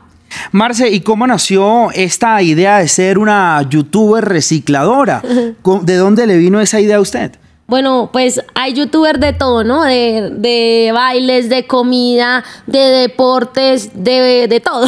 Y de reciclaje no había. Entonces yo dije, no, pues toca ponerme la 10 y empezarle a enseñar a la gente a reciclar, pero desde la perspectiva del reciclamor, que es, como les digo, la el mejor profesor de reciclaje es un reciclamor que es el que mete la mano. ¿Qué es el reciclamor? Exacto, explíquenos mejor qué es un reciclamor a diferencia de una empresa de reciclajes, digamos. Exactamente, el reciclamor es el oficio informal, ¿sí me entiendes? Es ese oficio que, que uno está en la calle, digamos, las empresas de reciclaje lo que hacen es transformar por decirlo así, todas esas botellas, todos esos, pero el reciclamor es el que recoge, el que tiene, mejor dicho, la mano negra.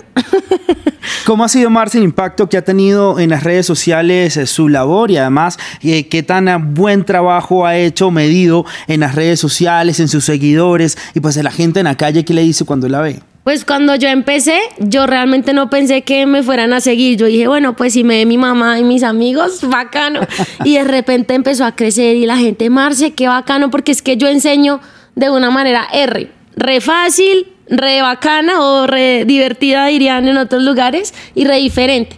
Entonces empezó a crecer, a crecer y la gente me empezó a preguntar más qué esto, dónde lo voto, qué el papel que hago con esto, que si se me ensucia. Entonces me empecé a convertir en la Google del reciclaje sin querer queriendo y yo de repente salí a la calle la gente Marce que una foto y yo ¿cómo así? la gente me conoce y empezó así a crecer y pues yo feliz de ser la profesora del reciclaje ¿Y qué es lo más importante usted como profesora del reciclaje? ¿Qué le diría a una persona por, por ejemplo que no recicla en este momento que se anima a reciclar y cómo hacerlo? O sea, ¿qué tan fácil es? Porque pues no es una tarea difícil tampoco, ¿no Marce? No, yo siento que la gente lo ve como algo difícil y dice como pero eso tanta caneca, tanto color o sea, como que no lo entienden todavía, pero yo creo que una vez usted dice, bueno, es que esto va a ayudar a salvar muchas cosas de nuestro planeta. No le digo que es lo único, pero sí va a ayudar muchísimo. Entonces, es cuestión de, de, verse mis videos y entender que no es tan difícil como parece y que realmente es una responsabilidad de todos porque no es un favor. Mm. Hay gente que dice, no, yo te estoy ayudando. No, es que no es para mí el favor, mi amor, es que quién es el que vive en el planeta, usted o yo. Pues todos. Entonces hagámoslo juntos.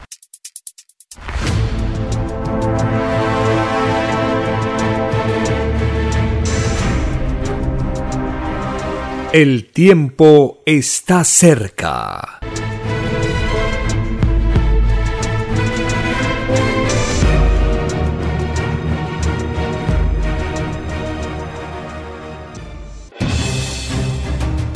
El tiempo ha llegado.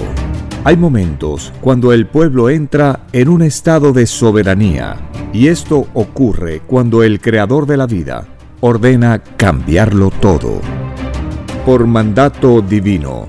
Está escrito en la doctrina Alfa y Omega que deben constituirse congresos de obreros y obreras en todas las naciones. Cristo dijo en Lucas 12, verso 32, No temáis, pequeño rebaño, porque a vuestro Padre le ha placido daros el reino.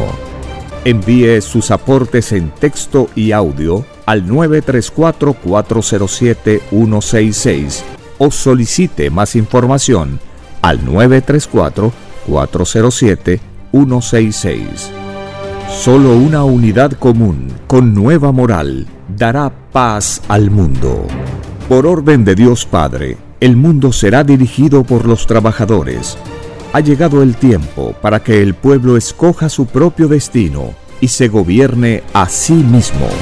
Alegraos humildes del mundo, vuestro yugo llega a su fin.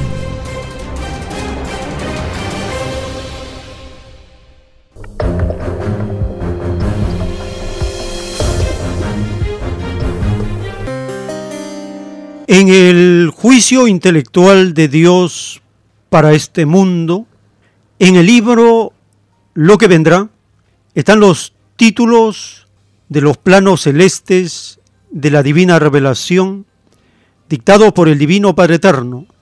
El título 318. En la prueba de la vida, muchos falsearon las verdades. Toda verdad falseada se verá en la televisión solar y todo el que falseó tendrá que proclamarlo y gritarlo en las calles del mundo, esto se cumplirá porque el mismo espíritu que falseó pidió a Dios un divino juicio público si llegase a caer en falsedad. El divino juicio se pidió por sobre todas las cosas imaginables. Este pedido incluye un juicio público y universal, escrito por el primogénito solar, Alfa y Omega.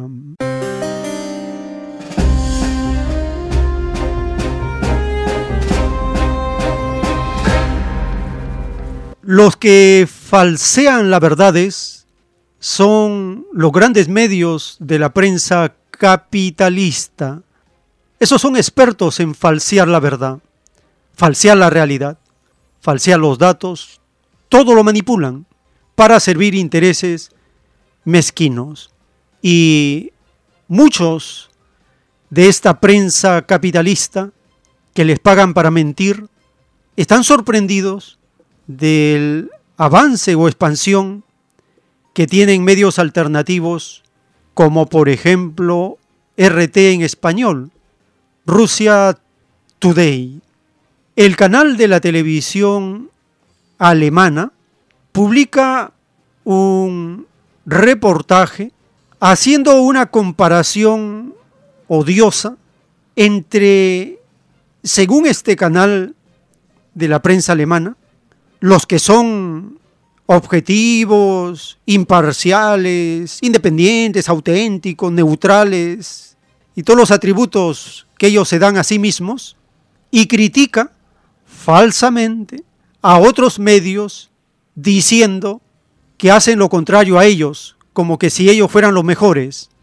Y aquí se cumple, ven la paja en el ojo del hermano, pero no ven la viga o el tronco que tienen en el suyo. Los demonios de la prensa capitalista, con todos sus locutores a sueldo, se encargan de falsear la verdad todo el tiempo, falsean la realidad, falsean los datos. Y cuando los medios llamados alternativos, la prensa que trata de ser objetiva y presentar ambas caras de la moneda, ¿Qué hace la prensa capitalista? Lo censura, lo bloquea. ¿Qué hace el llamado mundo libre? Este llamado mundo libre, falso mundo libre del capitalismo, ¿qué hace? Censura. Tienen el monopolio de las comunicaciones y pueden censurar, poner condiciones a cualquiera. Esta dictadura mundial del capitalismo, el mundo, el mundo del trabajo, la rechaza. Compartimos esta nota para conocer la hipocresía de la prensa capitalista y sus locutores que se creen ellos imparciales objetivos, sin embargo sirven al demonio del engaño y la distorsión, sirven a los intereses de la explotación y el atropello, sirven a la bestia capitalista.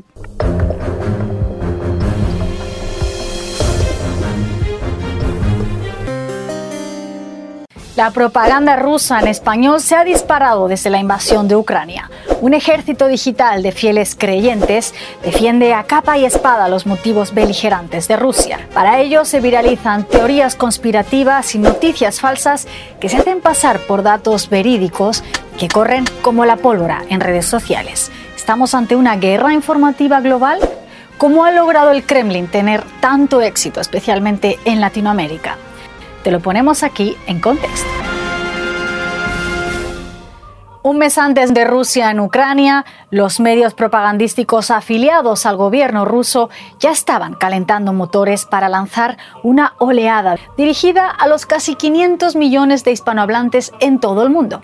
Por ejemplo, las interacciones en redes, es decir, poner un me gusta, compartir o comentar por parte de usuarios en español a contenido procedente del régimen ruso pasaron de 100.000 interacciones al día a principios de este año a más del doble cuando Moscú inició y se han llegado a disparar hasta las 500.000 interacciones entre todas las plataformas. La propaganda de guerra eh, empieza siempre antes de las operaciones militares. Efectivamente, hay que ir preparando el terreno y normalmente se empieza eh, a justificar la guerra antes de comenzarla. Solo en Facebook, el canal de RT en español duplica en audiencia al inglés y en Twitter también tiene medio millón más de seguidores. Efectivamente, RT específicamente es una de las es uno de los medios de comunicación que más se comparten en Twitter en, en español, o sea, comparado con otras cuentas como El País de España, como CNN en español, incluso videos que han sido compartidos desde YouTube. RT en español ocupa un lugar muy, muy característico, o sea, eh, formaba parte de los tres principales medios de comunicación en, en Twitter.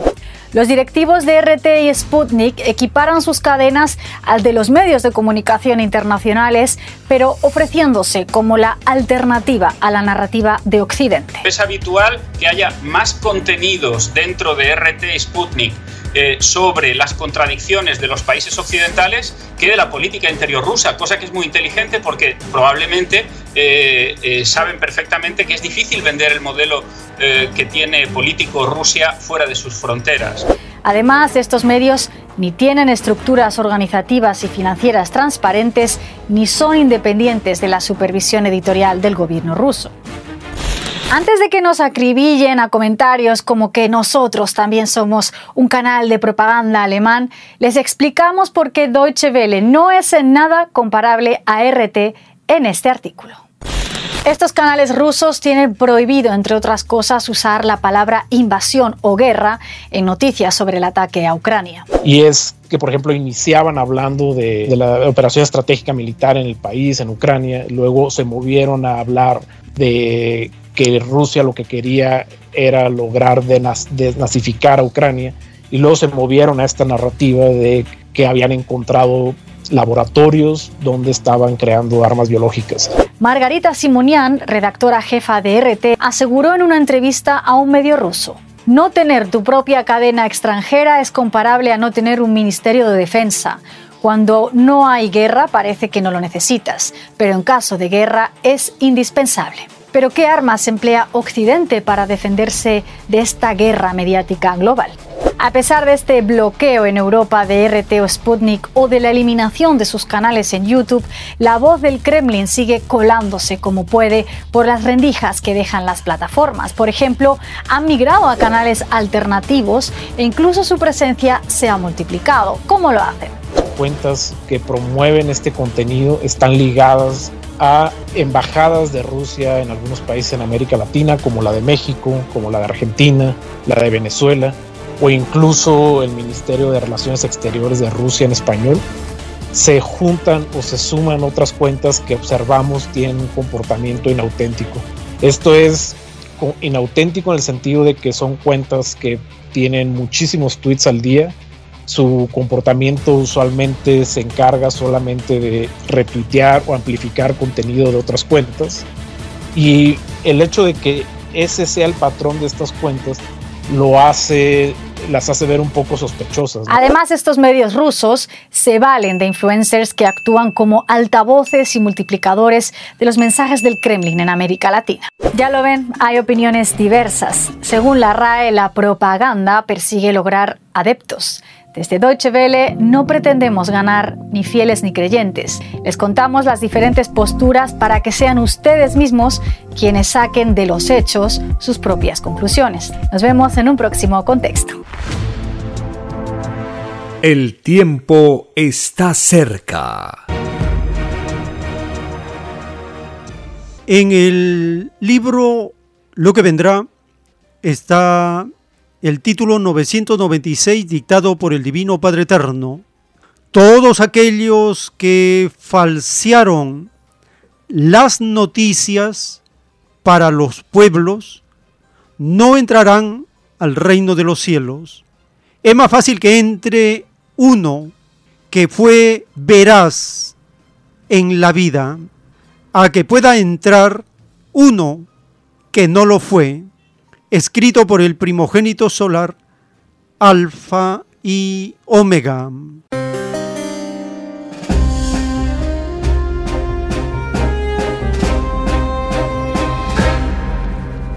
La locutora de la televisión alemana dicen que ellos transmiten informaciones para que cada cual saque su conclusión. Para sacar la conclusión hay que presentar las dos caras de la moneda y ellos no presentan la otra cara de la moneda. ¿Qué clase de conclusión van a sacar sus oyentes? En esta edición compartimos las dos caras de la moneda y el juicio de Dios para las dos caras de la moneda. Ahora escucharemos una nota publicada por la televisión de Perú, una entrevista al embajador de Rusia en Perú para conocer cómo la prensa capitalista falsea la noticia contra Rusia.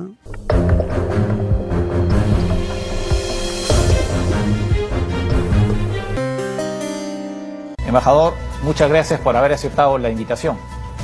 Buenas noches, muchas gracias por invitarme. A ver, eh, quiero darle la oportunidad de dar la versión rusa de lo que pasó en Bucha. Eh, esto ha sido señalado como un crimen eh, de guerra, que los rusos habían matado como 400 personas.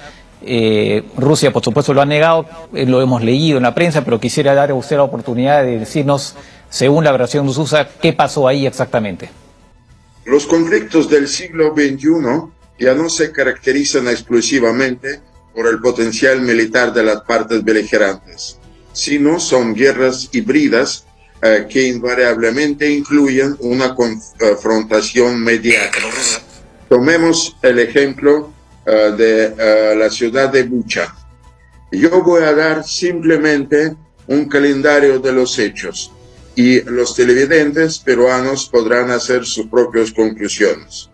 De este modo, vamos a ver los hechos. El 29 de marzo, el Ministerio de Defensa eh, de Rusia anuncia que reducirá su actividad militar en las direcciones de Kiev y Chernigov tras la ronda de negociaciones en Estambul. 30 de marzo, el día siguiente, Todas las unidades rusas se retiran completamente desde Bucha.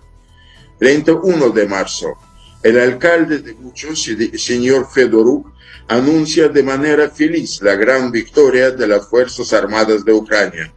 No menciona ni se ve en sus videos cadáveres en las calles. Primero de abril, aparecen uh, fotos y videos desde Bucha eh, hechos por la policía ucraniana que entró en la ciudad, eh, pero no hay cadáveres en las calles. Y esto en una pequeña localidad de 20 kilómetros cuadrados. Imposible que no lo vieron los policías que vinieron al lugar entre los primeros, que publicaron el primero de abril en una cuenta oficial de la policía de Ucrania un video de 8 minutos desde Bucha no se ve ninguna imagen eh, que hace mención del horror que aparece en los medios al día siguiente. La pregunta, ¿es posible entrar en una ciudad por una calle llena con cadáveres y no hacer caso eh, de esto hasta el cuarto día? Los periodistas citan las declaraciones de la policía ucraniana, eh, quien dijo el primero de abril, la ciudad está siendo limpiada de saboteadores y cómplices de las fuerzas rusas. Aquí está la respuesta. Nosotros vamos a insistir en que estos crímenes no queden sin castigo y que sean uh, investigados por una fuerza independiente. Esto si hablamos de Bucha. El tiempo está cerca.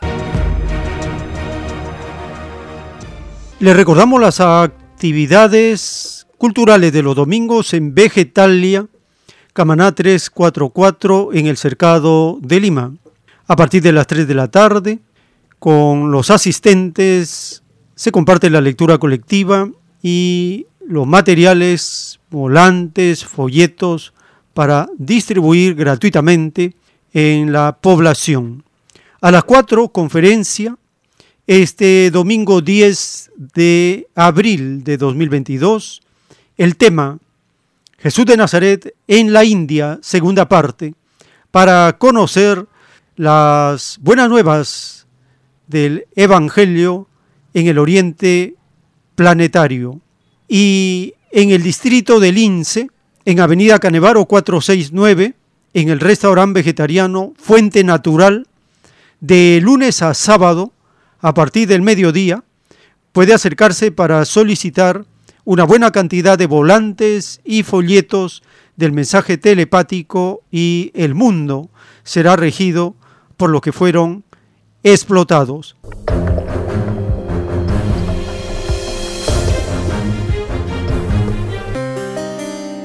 Llegamos a un espacio para vuestra participación.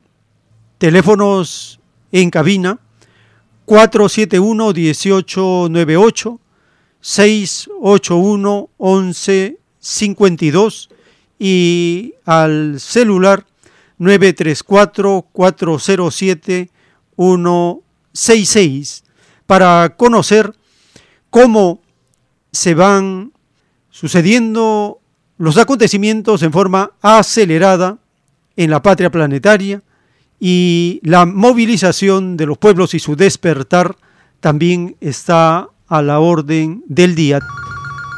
Tenemos una comunicación. Aló. Hola, hermano Joel.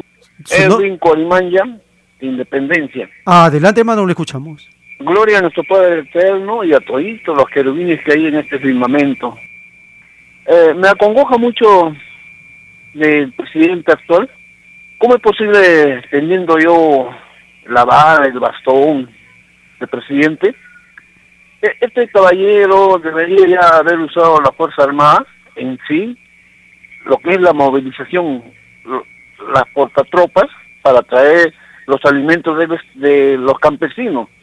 ¿Qué sucede en la selva? En la selva va una persona con dinero, con su deslizador, con su rápido, baja a, una provincia, a un pueblo y, habla con el dueño de la chacra y dice, bueno, te compro todo esto, ya, muy bien, ya, se cruzan las manos todo, ahora qué quieres, te dejo arroz, leche, azúcar, sal, detergente, porque eso no hay en la selva, entonces, estos intermediarios son los que se llenan de dinero, pues, y el Estado debería tomar la batuta, ir, ir con dinero a las chacras, a los campesinos y comprarles sus, los alimentos para llevar y debería ser eso, pues, en lugar de que los camiones de Puerto Tope estén tirados ahí oxidándose, la gente esté tonteando ahí en el ejército, la aviación, la Marina Guerra del Perú. Debería utilizar como, como hace la China.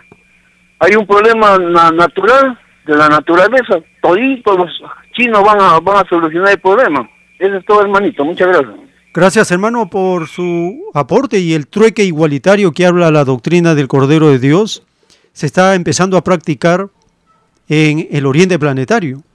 Y es una muy buena alternativa, hermano, el trueque que se puede hacer entre las poblaciones, el trueque igualitario, con tendencia a eliminar el dinero, porque dadas las nuevas condiciones de la economía mundial, las materias primas, los productos, se convierten y adquieren el valor del mismo dinero, no del billete, sino del intercambio. Esta es una nueva alternativa para ponerle punto final al dólar.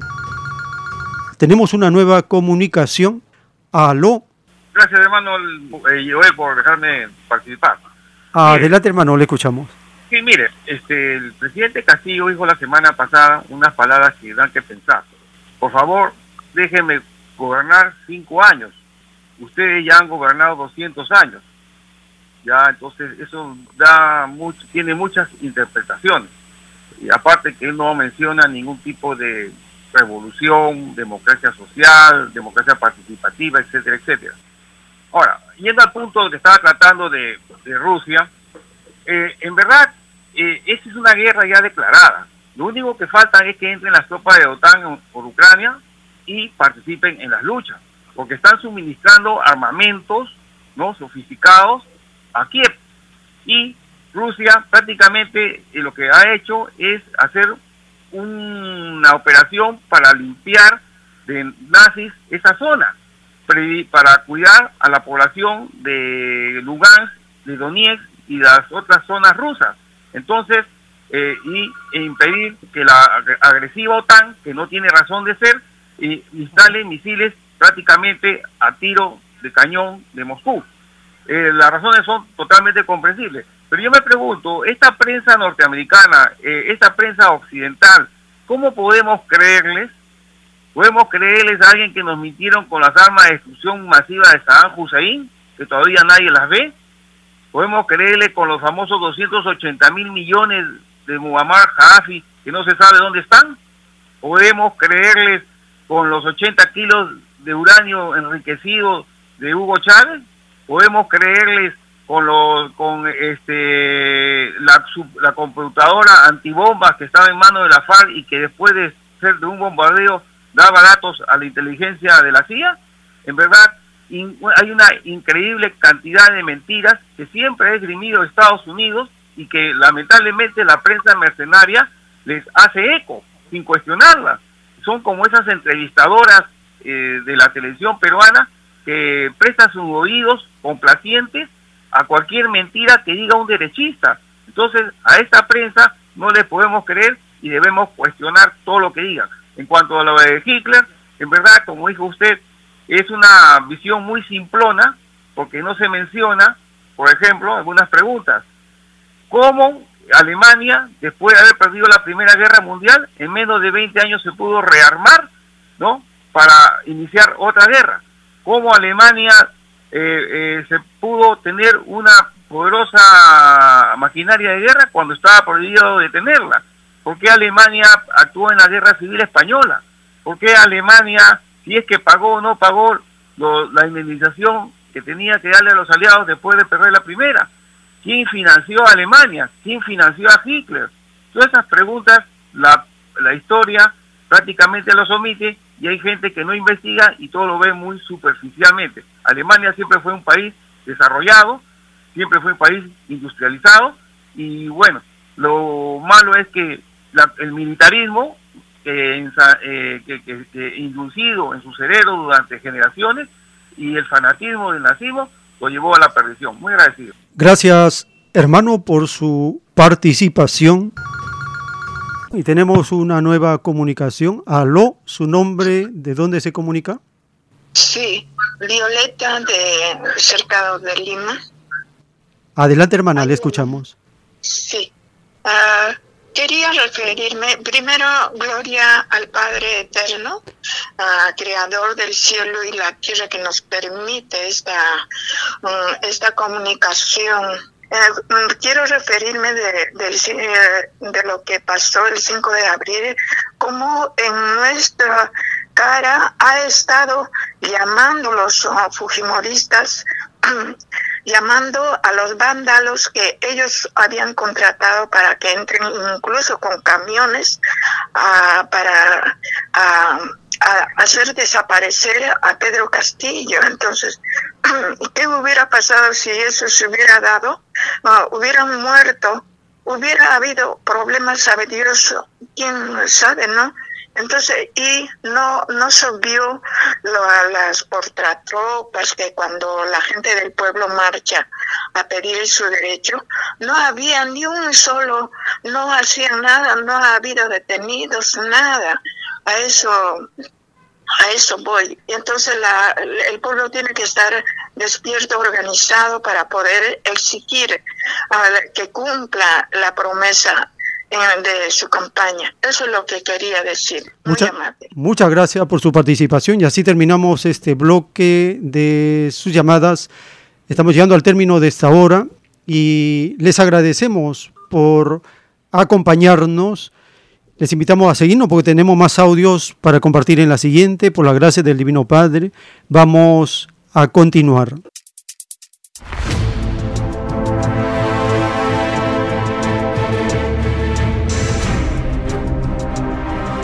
El tiempo está cerca.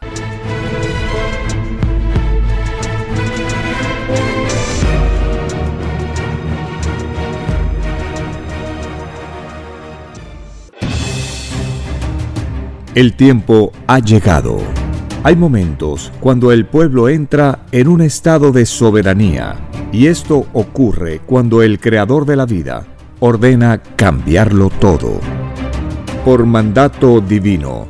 Está escrito en la doctrina Alfa y Omega que deben constituirse congresos de obreros y obreras en todas las naciones.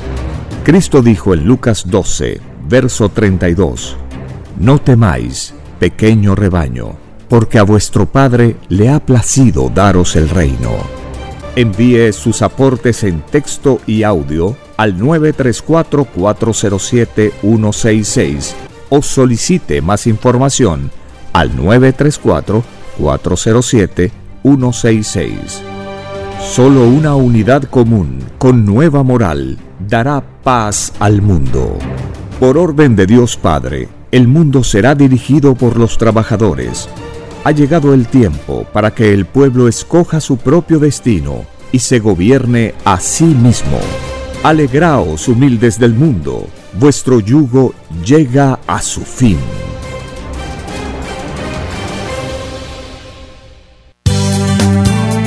Es Radio Cielo. Una nueva era de la radio en el Perú. Radio Cielo. El mejor anhelo de tu vida. Es Radio Cielo. Sembrando amor y conciencia.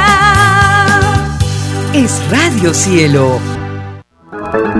Ahora, tu radio favorita, Cielo, llega a todo el mundo. Visítanos e interactúa con todos tus conductores de la variedad de programas que ofrece tu radio Cielo. Radio Cielo en la red. Ingresa a la www.radiocielo.com.pe y desde tu teléfono móvil, interactúa con nosotros.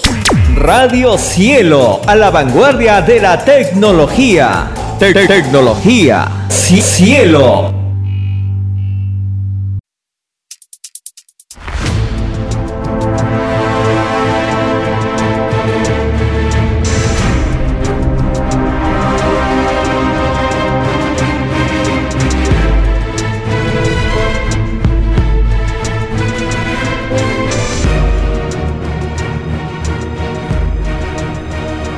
Porque los acontecimientos de la prueba de la vida no se detienen.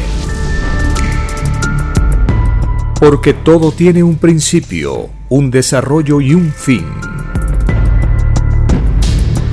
Estamos compartiendo. El tiempo está cerca. Una gran oportunidad para cambiar nuestros destinos y la vida. El cambio de costumbres provocará la caída del sistema de vida, de las leyes del oro. Los acontecimientos le salen al encuentro a las criaturas. Una nueva revelación, escrita por el primogénito solar, Alfa y Omega, se extiende por el mundo. Ciencia celeste, nueva moral, filosofía común, justicia divina. El tiempo está cerca.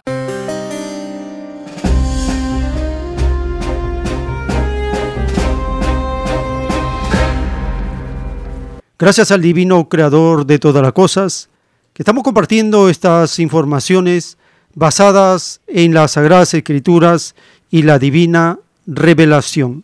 Cuando escuchamos al autor de la escritura telepática hablarnos del juicio final, por primera vez los seres humanos entenderemos cómo es la justicia del Divino Padre a cada uno según sus obras. Escuchemos al autor de la ciencia celeste.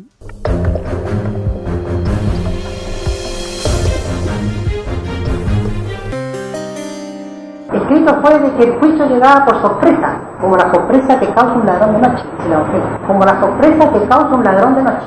Ese término equivale al sistema de vida que se dio el hombre, que creó ladrones. Entonces, a través de los siglos y hasta ahora, la humanidad ha hecho conjeturas sobre el juicio. Muchos tratan de adivinar, pero no pueden. Sí, esto se debe a que el libre albedrío de Dios es impenetrable. La criatura humana pidió juicio por sorpresa y pidió no dejarse sorprender por el juicio. O sea que en realidad nadie sabe cuándo. Nadie. ¿Usted cree que ya estamos viviendo el juicio final? No, eh, aquí hay una cosa. Una parte del juicio dice el Padre que para en la vida y otra parte del juicio mismo. Entonces, el Eterno primero extiende una doctrina que invade toda la tierra Tal como el pasado extendió la ley mosaica y después, siglos después, la doctrina cristiana, que todavía está extendida en la influencia, ahora extiende la tercera doctrina. Esto se llama el juicio intelectual de Dios, el que explica el origen de todas las cosas. Después de juicio viene el juicio físico o solar. Es un juicio en que el Hijo de Dios, que es un nombre que le brilla el rostro, igual que el sol, de cada poro le sale luz alfa. Él con sus pensamientos, su carácter, su individualidad, mueve la tierra a los elementos. Cuando el Hijo de Dios se enoja, ay, ay, ay. Sí, pero son dirigidos ahí por mente solar, por el Hijo de Dios. Que el Evangelio está que llegará brillante como un sol de sabiduría. Significa Padre solar, primogénito solar en la Trinidad del Padre y Jehová.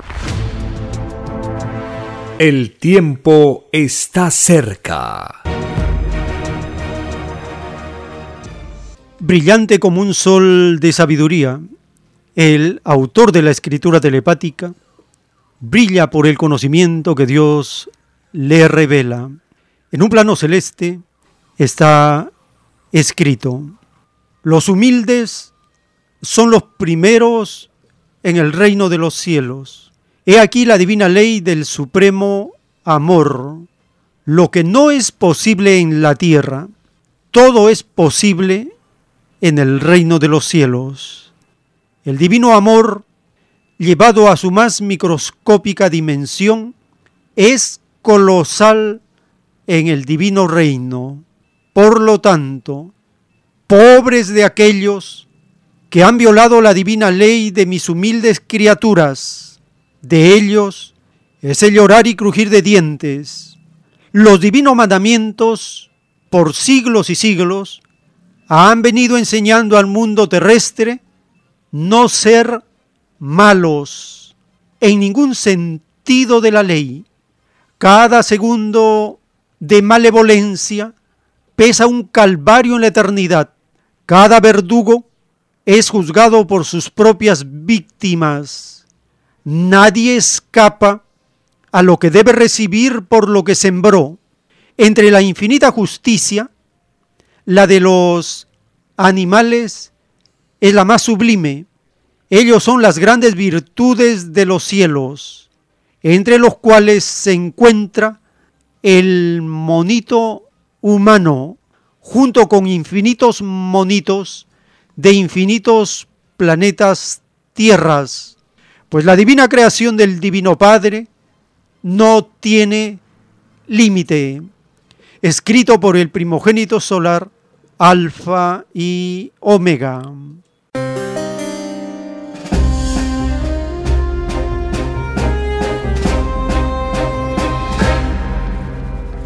Dice el Divino Padre Eterno que los divinos mandamientos nos enseñan a no ser malos y las Sagradas Escrituras nos enseñan lo mismo.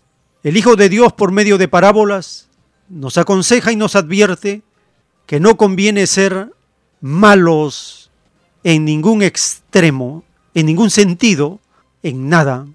Escuchando el capítulo 12 del Evangelio según Marcos, empieza con la enseñanza de Cristo de los labradores malvados. Sigue la cuestión del tributo y hay una pregunta sobre la resurrección y el gran mandamiento de Dios, a su vez Cristo hace una pregunta, ¿de quién es hijo el Cristo? Y acusa a los escribas y da una gran lección inmortal de la caridad con la ofrenda de la viuda. Escuchemos el capítulo 12 del Evangelio según Marcos.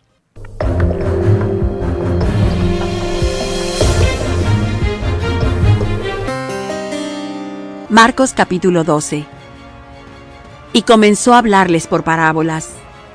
Plantó un hombre una viña, y la cercó con seto, y cavó un lagar, y edificó una torre, y la arrendó a labradores, y se partió lejos.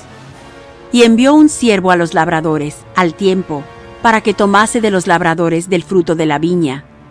Mas ellos, tomándole, le hirieron, y le enviaron vacío.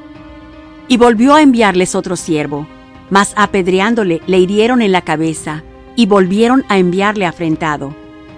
Y volvió a enviar a otro, y a aquel mataron, y a otros muchos, hiriendo a unos y matando a otros. Teniendo pues aún un hijo suyo amado, enviólo también a ellos, el postrero, diciendo, Tendrán en reverencia a mi hijo. Mas aquellos labradores dijeron entre sí, Este es el heredero, venid, matémosle, y la heredad será nuestra. Y prendiéndole le mataron, y echaron fuera de la viña. ¿Qué pues hará el señor de la viña? Vendrá y destruirá a estos labradores, y dará su viña a otros. ¿Ni aún esta escritura habéis leído? La piedra que desecharon los que edificaban, esta es puesta por cabeza de esquina. Por el Señor es hecho esto, y es cosa maravillosa en nuestros ojos. Y procuraban prenderle, porque entendían que decía a ellos aquella parábola, mas temían a la multitud, y dejándole se fueron.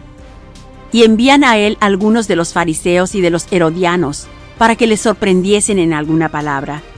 Y viniendo ellos le dicen, Maestro, sabemos que eres hombre de verdad, que no te cuidas de nadie, porque no miras a la apariencia de los hombres.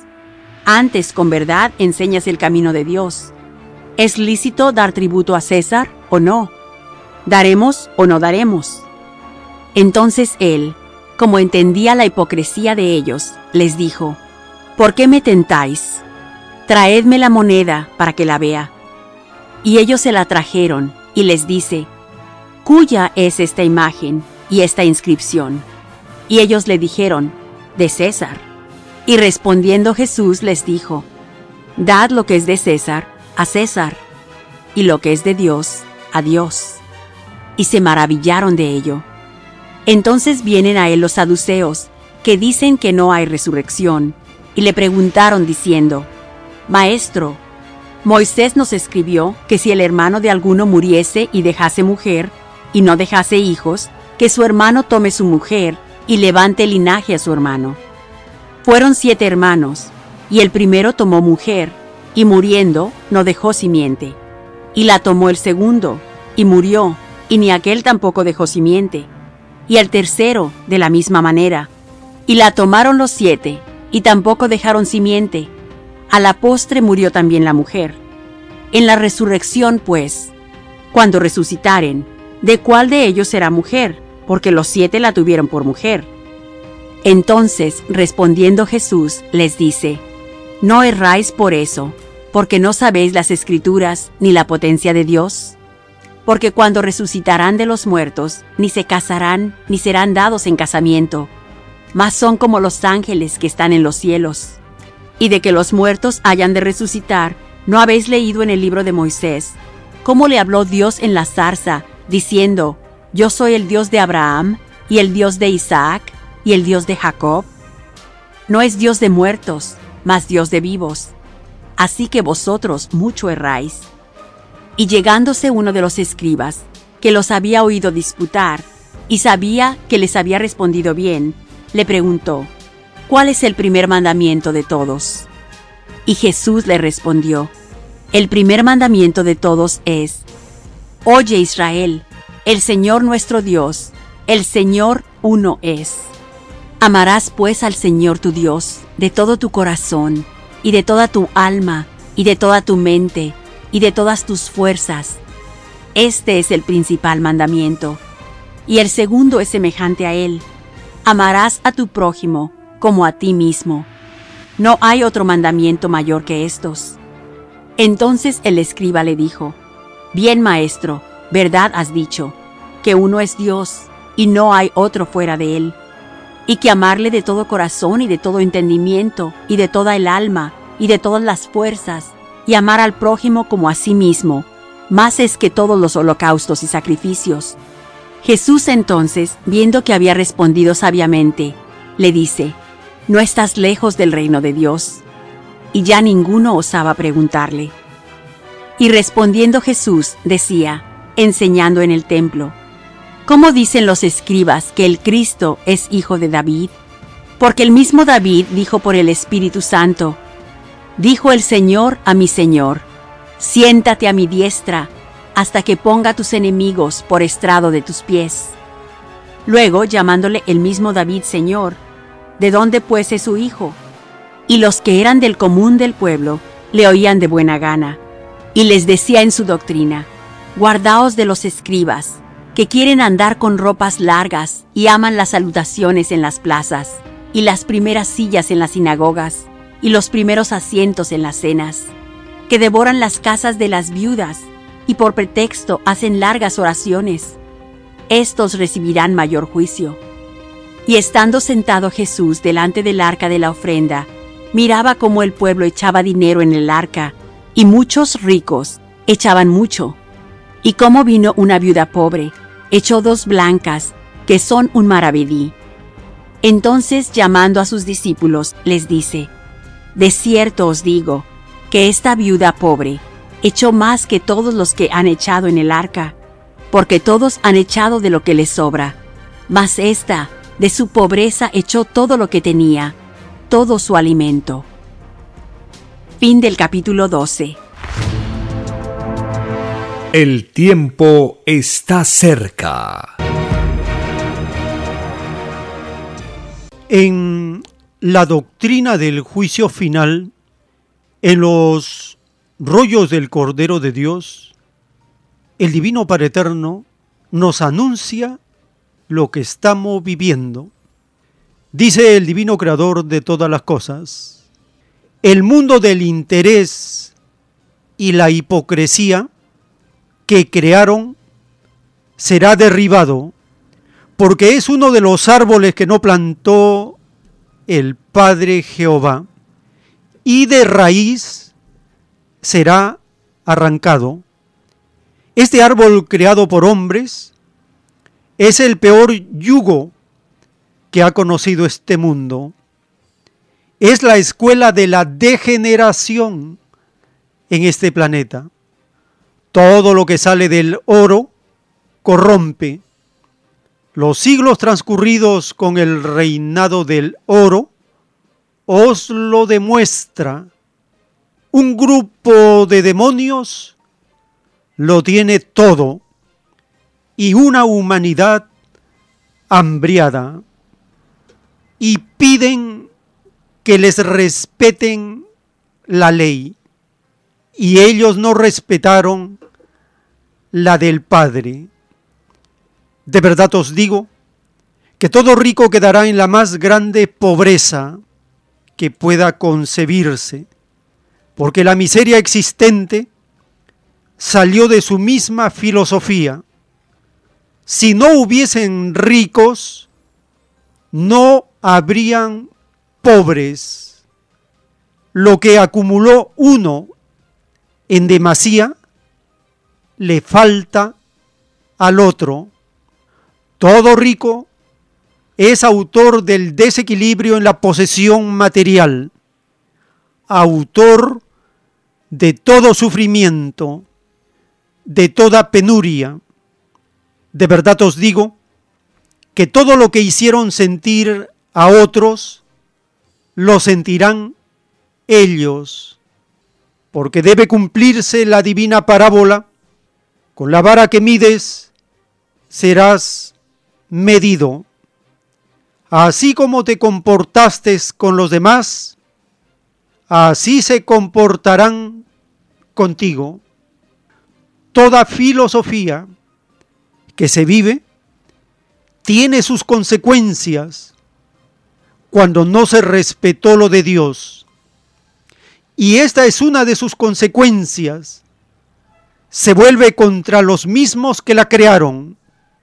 El demonio se divide a sí mismo, porque el mundo de la riqueza y la avaricia se destruirán por sí solos. No tendrán el valor ni la fuerza moral de resistir la prueba que se les viene encima. Una prueba que ellos mismos pidieron, mas erraron el camino. En vez de escoger una filosofía que los fogueara más, buscaron una que hizo de ellos débiles moralistas, Una moral basada en la materia es moral muerta. Escrito por el primogénito solar, Alfa y Omega.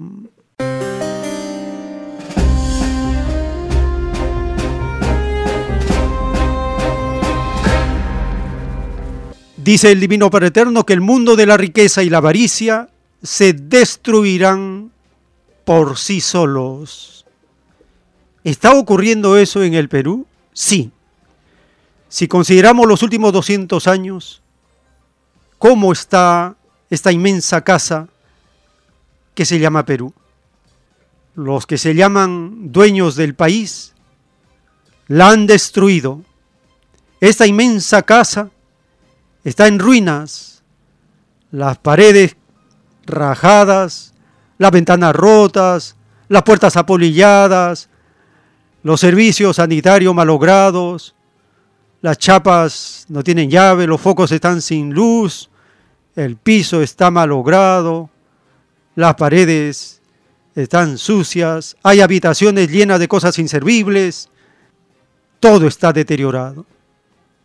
En esas condiciones, ¿Qué haría un hombre, una mujer prudente?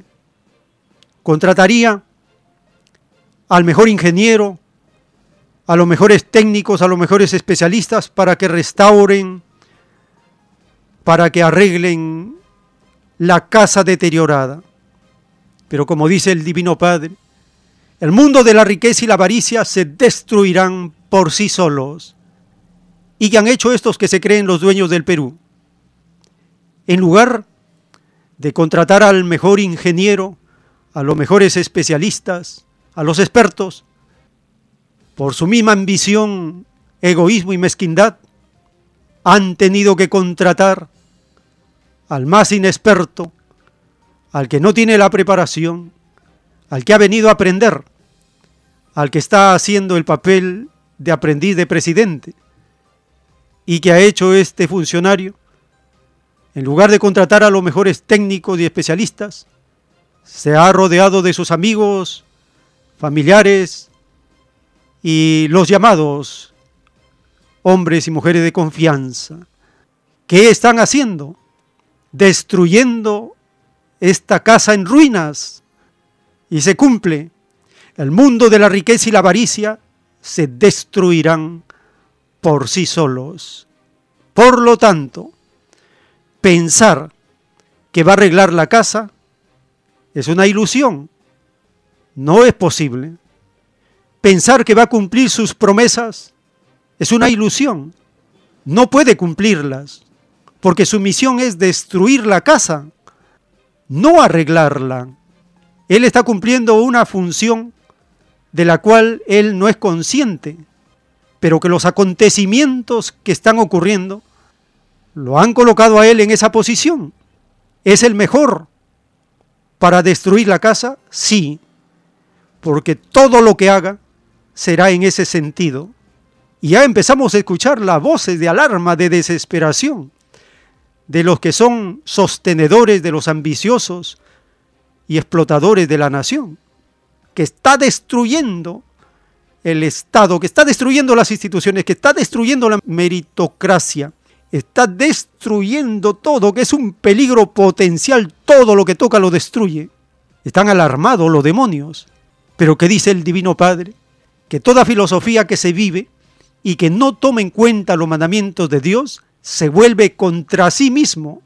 El demonio se divide a sí mismo, se autodestruye, porque con la vara que miden serán medidos. Por lo tanto, pueblo, hermanos, hermanas, familias, esta casa, esta nación, este Estado, tal como está, será arrancado de raíz. Debemos nosotros construir la nueva casa, ya está en germen, el Estado de los trabajadores, nueva constitución, autogobierno, soberanía popular, nueva moral, nueva doctrina. ¿Por qué? Porque el tiempo está cerca.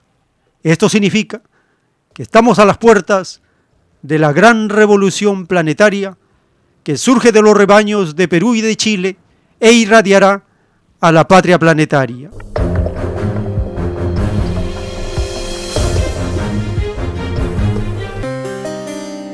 Compartimos una nota de participación directa de la población en los asuntos del gobierno en el rebaño de México. Por primera vez, el actual mandatario, por medio de un proyecto de ley de reforma constitucional, al tener mayoría en diputados y forzado a senadores, han tenido que aceptar elecciones de revocación de mandato presidencial en la mitad de su periodo. En México son seis años, por lo tanto, se cumplen los tres primeros años de gestión del presidente popular Andrés Manuel López Obrador, que mantiene sus niveles de aprobación por encima del 60%, luego de tres años y de estar constantemente destruyendo al neoliberalismo en México. Esa es su misión del presidente AMLO, destruir el neoliberalismo en México. Él lo hace con experiencia, con conocimiento de causa y lo hace con un equipo de expertos en destrucción del neoliberalismo. En el caso del Perú, el destructor del neoliberalismo es un inexperto, pero que cumple la misma función porque para destruir algo no se necesita ser experto, se necesita así cometer una cantidad de desajustes, de grietas en el estado de turno. Y eso es lo que está ocurriendo en el Perú y también en el rebaño de México. Escuchemos esta nota de las elecciones por revocación de mandato del domingo 10 de abril de 2022.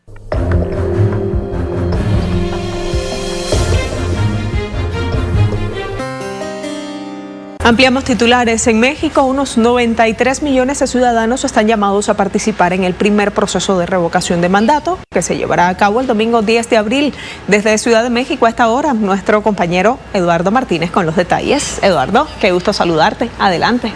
Hola Janet, qué gusto estar contigo en esta emisión de Conexión Global. Pues sí, efectivamente, en México se estará realizando por primera vez este ejercicio de participación ciudadana. El proceso revocatorio y también la consulta popular fueron posibles, incluidos, fueron, fue posible que se incluyeran en la Constitución de México por la reforma que fue impulsada por el gobierno del presidente Andrés Manuel López Obrador y el partido en el gobierno, el Movimiento Regeneración Nacional, y eso fue aprobado en 2019. A partir de entonces es que se pusieron en marcha ya estos ejercicios. Vimos que hubo una consulta popular para decidir si los expresidentes debían ser llevados a juicio. Sin embargo, no resultó en un tema vinculante y ahora lo que viene el próximo domingo es un proceso de revocación de mandato por pérdida de la confianza por parte de la en el jefe del Ejecutivo. Los mexicanos por primera vez podrán opinar si Andrés Manuel López Obrador debe seguir en su cargo o ser destituido pero para ello se necesita que participe por lo menos el 40% del padrón electoral. Estamos hablando de unos 37 millones de personas. Todos tendrán que ir a, los centros de votación que serán instalados en todo el territorio mexicano. Sin embargo, Janet, hay una situación importante a tomar en cuenta en esta situación, porque el Consejo General del Instituto Nacional Electoral, el INE, decidió solamente instalar el 30% de las casillas que legalmente debían ser colocadas en todo el territorio. Estamos hablando que para la jornada del domingo estarán dispuestos 57, 57 mil centros de votación, sin embargo, debían haberse colocado 160 mil. El Instituto Nacional Electoral argumentó que había una falta de presupuesto, sin embargo, el gobierno ha dicho que lo que debe aplicar el instituto es un ajuste a sus gastos y sobre todo también evitar los privilegios que se han detectado precisamente de los cuales gozan los consejeros del INE y también algunos otros funcionarios. Por otro lado, también ha habido ya distintas advertencias por parte del Instituto Nacional Electoral sobre irregularidades que se han registrado en este proceso. Estamos hablando de que en cinco meses se registraron cerca de 172 eh, quejas ya por parte de grupos de la oposición por presuntas irregularidades que se registran ahora mismo en todo lo que ha ocurrido en este tiempo. Y es que la legislación contempla una veda electoral desde hace ya algunas semanas y dicen los de la oposición y también del Instituto Nacional Electoral que el gobierno y algunos funcionarios del gabinete del presidente Andrés Manuel López Obrador han venido violando estas reglas y esa situación podría derivar, ayer lo dijo así el consejero presidente del INE, Lorenzo Córdoba, en la anulación del proceso revocatorio del próximo domingo, pero eso ya quedaría en manos de la sala superior del Tribunal Electoral de este país. Así la situación, Janet, el México llega a este proceso revocatorio en medio de una discusión importante sobre una reforma en materia eléctrica, pero también cuando el presidente Andrés Manuel López Obrador goza de importantes índices de aprobación por su mandato. Estamos hablando que López Obrador tiene una aprobación superior al 60%, algunas encuestas le dan el 67% y algunas otras incluso llega a tener hasta 70% de eh, aprobación por parte de la población de acuerdo a lo que ha realizado durante su gestión. Y es que el presidente ha dicho, porque el presidente recordemos que fue uno de los principales promotores de este ejercicio de participación ciudadana, lo que ha dicho es que lo que se quiere en este momento es sentar un precedente de que los mexicanos pueden decidir sobre qué tipo de gobierno pueden tener. Y por supuesto, Janet, nosotros estaremos realizando una cobertura especial el próximo domingo para llevar hasta ustedes pues todos los detalles de lo que será esta jornada y esta primera vez que los mexicanos podrán tener acceso a un ejercicio de democracia participativa como la revocación de mandato. Sí, es Eduardo Telesur, más que atento durante toda esta jornada, contando al mundo lo que sucede en México en ese día especial, singular y que marca también un devenir en la historia futura de los mandatos presidenciales del país. Eduardo, muchísimas gracias a ti. Que tengas muy buena jornada, compañero.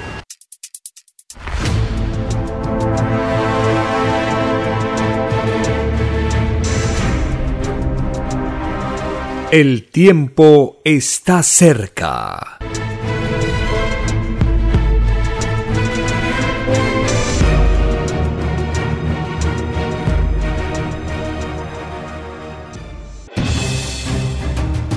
El tiempo ha llegado. Hay momentos cuando el pueblo entra en un estado de soberanía y esto ocurre cuando el creador de la vida ordena cambiarlo todo. Por mandato divino, está escrito en la doctrina Alfa y Omega que deben constituirse congresos de obreros y obreras en todas las naciones.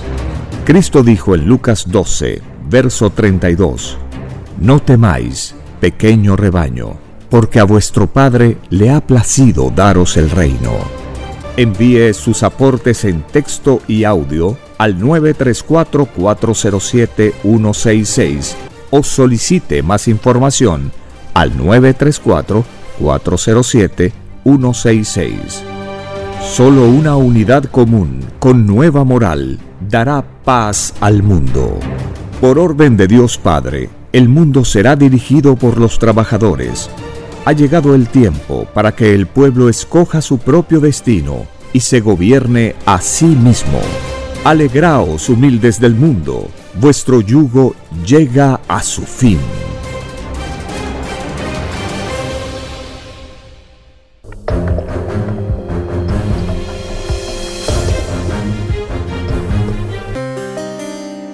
En la doctrina del juicio final, en el libro Lo que vendrá están los títulos de los rollos del Cordero de Dios.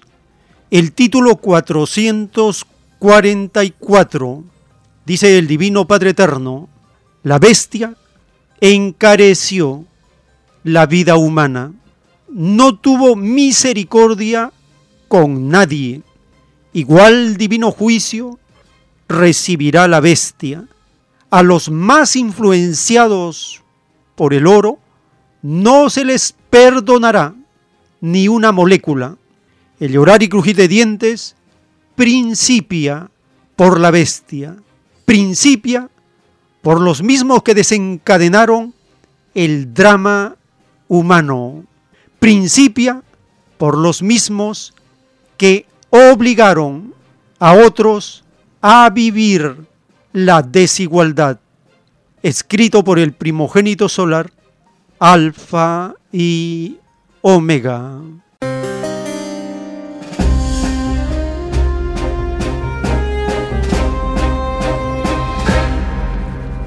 y la FAO alerta de el rigor del capitalismo al encarecer la vida humana. No hay misericordia con nadie, es mundial. Escuchemos la nota publicada con el informe de la FAO. Los alimentos registran el mayor precio en los últimos 32 años.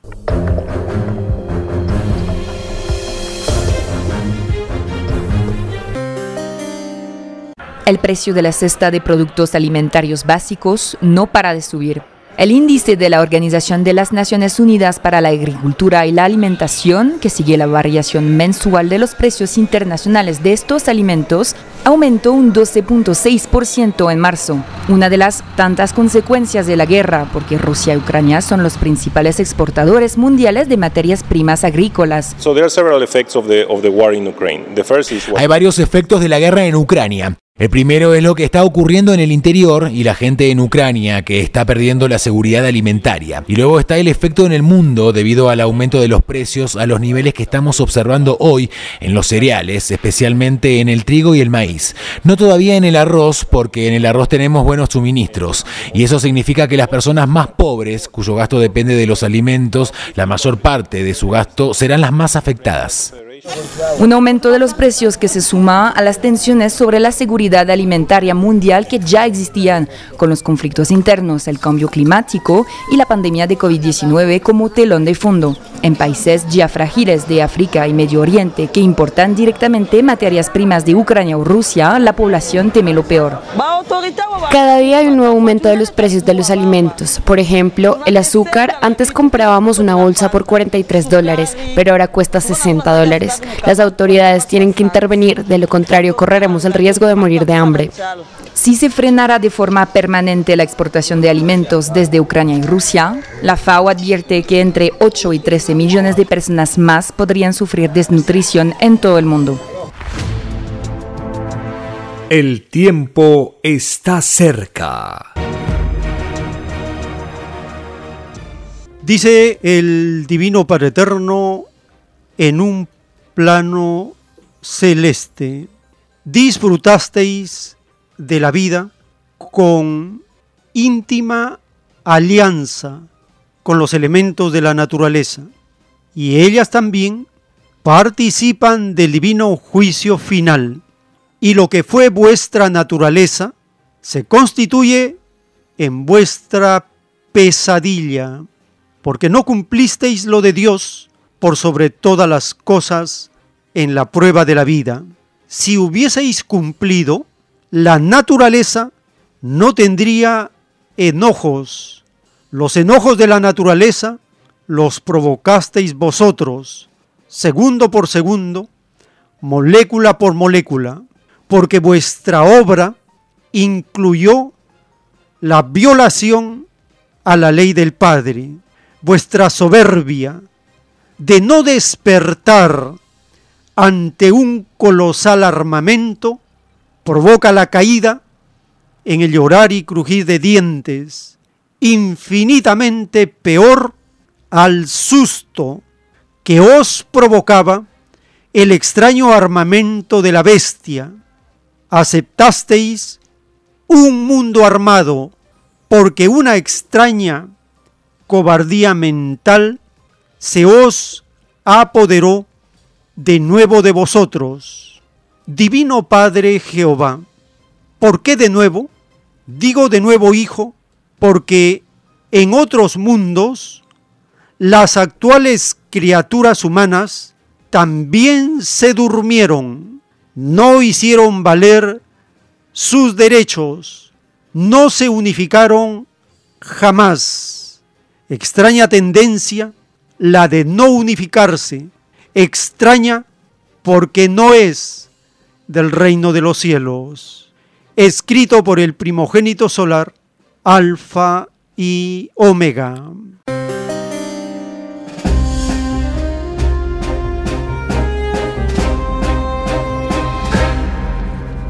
Una extraña cobardía mental se apoderó de nosotros frente al armamento de la bestia capitalista. Y esto tiene sus consecuencias. Compartimos una nota. Un político cubano asegura que la filosofía belicista de Estados Unidos atenta contra la paz mundial.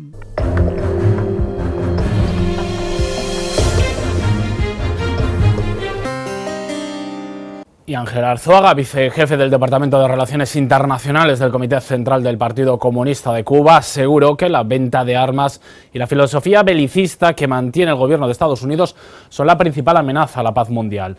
El político cubano contrastó la actitud estadounidense con la actuación de Cuba y China, subrayando que estos países envían médicos y vacunas a otras naciones, proponen el diálogo como instrumento para la solución de conflictos y abogan por el respeto al derecho internacional. Escuchemos sus palabras con una respuesta, como dice Fidel. Cuba siempre, eh, siempre enviará médicos, no bombas. Todo lo contrario de lo que hace Estados Unidos. Manda bombas sin importarle quién va a morir, sin importarle las personas en el, en el mundo. Y esa es su filosofía de prepotencia, su filosofía guerrerista, eh, mientras nosotros somos países amantes de la, de la, de la paz. En momentos tan complejo en el mundo, en medio de una pandemia, en medio de una situación económica internacional muy, muy compleja, que se ha complejizado mucho más con el conflicto en, en Ucrania, lo que necesitamos es el respeto al derecho internacional, lo que necesitamos es el diálogo, la solución de los conflictos por la vía diplomática, por la vía pacífica. Y eso eh, es la enseñanza que Cuba, Fidel y nuestra revolución ha enseñado al mundo y que también el Partido Comunista China, el gobierno chino y el pueblo chino han practicado eh, en el mundo. El tiempo está cerca. En la doctrina del divino juicio de Dios, en el libro Lo que vendrá, están los títulos de los rollos telepáticos de la sagrada ciencia celeste dictada por el Divino Padre Eterno. El título 754. Todo bienestar que fue atrasado por causa humana se juzga por segundos y por moléculas. El bienestar que conoció el mundo de la prueba no fue bienestar igualitario fue un extraño bienestar desigual. La diferencia entre un bienestar igualitario y otro desigual lo pagan los causantes y al pagarlo, la causa de justicia empobrece a las llamadas naciones ricas, porque el Hijo de Dios implantará el comunismo semejante al que existe en el reino de los cielos, escrito por el primogénito solar, Alfa y Omega.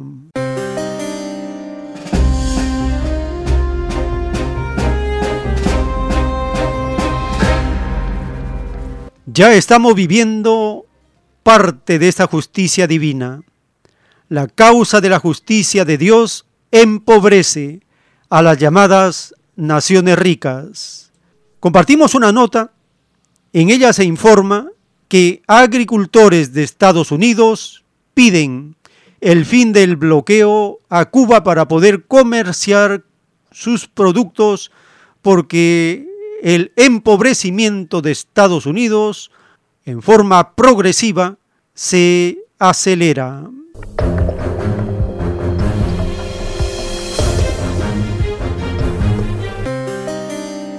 Abrir las puertas a más compradores es lo que está buscando el gobierno cubano, ampliar las importaciones en agricultura, y su objetivo es hacerlo con Estados Unidos. Y existe también interés por parte de los agricultores estadounidenses que quieren exportar más trigo y otros productos agrícolas a la isla.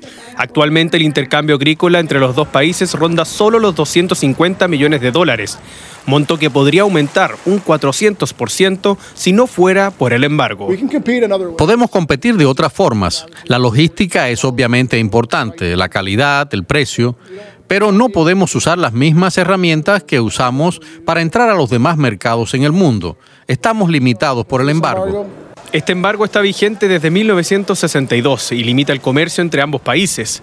Eliminar las restricciones comerciales permitiría a la isla enfrentar la escasez de alimentos, como el pan, la harina de trigo y el aceite, y reactivar también la industria agropecuaria cubana algo que cobra aún más importancia cuando se avecina una crisis alimentaria como consecuencia de la guerra en Ucrania. El objetivo de un agricultor estadounidense es que se abra Cuba, exportar desde nuestra granja y destinar a Cuba parte del 85% de nuestras exportaciones al Caribe, lo que pondría un montón de comida en las estanterías. Que podría haber un convenio que sería de interés para los dos, como siempre hemos dicho que haya intereses que, cubran o hayan condiciones que cubran los intereses de ambos países, de Estados Unidos por una parte y de los cubanos por otra, porque nosotros mejoraríamos los rendimientos nuestros, que nos ayudaría al consumo de nuestro aquí del país.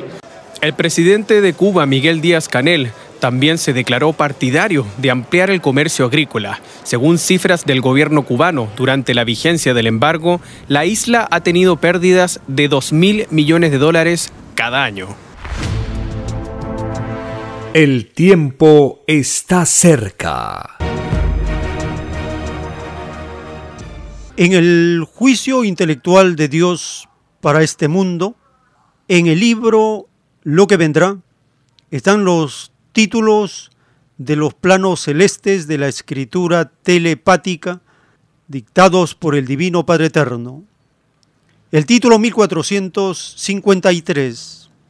Basta que un animal maltratado se queje al Divino Padre en contra de determinado espíritu y dicho espíritu no es admitido en el reino de los cielos. Millones de seres humanos no volverán a entrar al reino por esta causa. Es más fácil que entren al reino de los cielos los que trataron con amor a los animales en la prueba de la vida, a que puedan entrar los que maltrataron la compañía de los animales que a cada cual le tocó en la prueba de la vida, lo pidió el mismo espíritu humano. Todo lo vivido en la prueba de la vida, todo se pidió al divino Padre Jehová escrito por el primogénito solar, Alfa y Omega.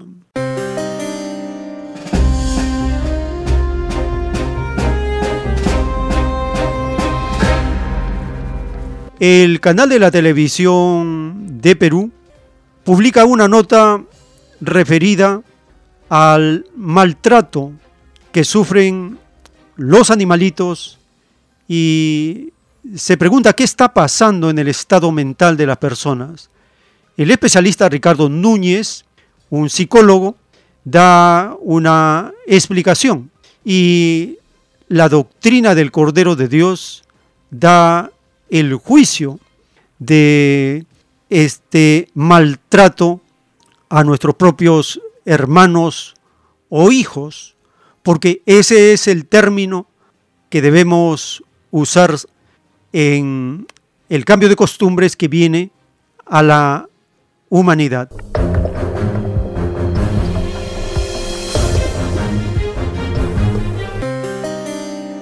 Metropolitana de Lima, doctor Núñez, muy buenas noches, bienvenido. ¿Qué está pasando? Gracias por atendernos. Gracias a ustedes, más bien, por dar siempre cobertura a estas noticias que son muy importantes, ¿no? En nombre de CISO Salud, no les doy los saludos y vamos a ir viendo por qué a veces muchas de las personas cometen estas acciones. Muchas de las personas a veces no nos damos cuenta por el proceso que estamos pasando de la vida, nos estresamos y reaccionamos de distintas maneras, ¿no? Pero también sabemos que muchos, que cuando nosotros adoptamos o tenemos una mascota, ya viene a ser un miembro de la familia, que no tenemos que agredir, agredirlos. Y eso hace que nosotros tengamos una oportunidad que nos den y demos afecto, porque también las mascotas nos dan ese escape para no tener esa soledad que a muchas personas nos agobia. Y ahora, en Eh, principio... Tendríamos que ver el fondo. Así es, Sí. y, y- y jus- y justamente- precisamente para ver el, el fondo de este problema, ¿qué puede estar pasando eh, en la cabeza, en la mente ¿no? de una persona que maltrata a un ser indefenso? Es decir, esto nos dice un poco de repente de la crianza o de problemas que de repente uno termina arrastrando eh, desde niño. ¿Esto es así? Mira, acá tenemos que analizar muchas cosas muy importantes, ¿no? Hay much- por estos tiempos, después de esta pandemia, muchas de las personas no han aprendido a asumir un control de su salud mental. Entonces estamos viendo los trastornos postraumáticos que están desencadenando en muchas personas, ¿no? Distintos trastornos, como trastornos de adaptación, trastornos de impulsividad, Claro. trastornos antisociales, ¿no? infancia in- de repente eh, importante que ha sido frustrado por no tener de repente mascotitas, ¿no? intolerancia a la frustración y también problemas afectivos. Entonces, de todos ellos hay que ir viendo qué es lo que le está pasando a esta persona para desarrollar esta actitud un poco desnaturalizada con este animalito indefenso. Claro, hay una necesidad de sentirse superior, de repente agrediendo a un ser indefenso y, y eso podría ser también eh, eh, a futuro un problema eh, no solamente personal, sino público. Digamos, si yo le emprendo ahora contra un perro, un gato, un ser inferior a mí, ¿no? que no puede defenderse a mi mismo nivel, yo podría emprenderla luego con otra persona, con un similar. Es que esa es la proyección que se está dando. Cuando uno es superior a otras personas y siente impotente que la, de repente no puedo desarrollar mis actividades normalmente en la vida social, ¿con quién me descargo? Con la persona más indefensa que está a mi alcance. ¿Quién está a mi alcance? Mi mascotita, mi ser que me quiere, que me valora, que nos valoramos, que compartimos tiempo. Pero llega un momento que la persona se bloquea y hay que ver por qué se ha bloqueado, qué conductas han hecho o qué actitudes han hecho que desencadenemos en estas acciones. Por eso es muy importante a veces que las personas tengamos siempre un control de nuestra salud mental para ver si estamos bien, en qué momento sabemos si estamos bien o estamos mal. A veces todos decimos así, actuemos mal, hacemos cosas buenas que parecen malas, Claro. hacemos cosas malas que parecen buenas. Y muchos de nosotros no hemos aprendido a ver que en realidad estamos actuando dentro de los parámetros que nos dicta las normas sociales. El tiempo está cerca. También está la nota publicada del cuidado de la fauna silvestre que se promueve en el Perú como una actitud de salvar a especies que tienen en esos lugares, como los humedales, su hábitat para poder cíclicamente reproducirse y experimentar, igual que los seres humanos, la vida.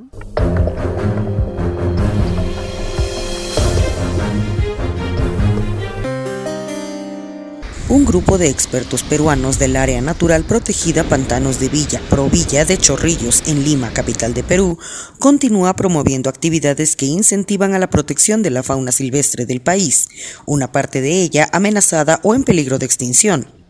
Según explicó Daniela Changanaki, jefa de investigación científica y desarrollo de proyectos municipal de Provilla, el esfuerzo lo hacen para concientizar a las personas que visitan el lugar, que cuenta con registro histórico de 98 especies, algunas de ellas nativas. En general es una lucha constante para cuidar y preservar la fauna silvestre en el país. Y Pantanos de Villa pues sigue, sigue puntando y sigue haciendo diversas actividades con la finalidad de conservarla. Si el humedal Pantanos de Villa no existiera, pues no, no existirían los diversos beneficios que nos brinda.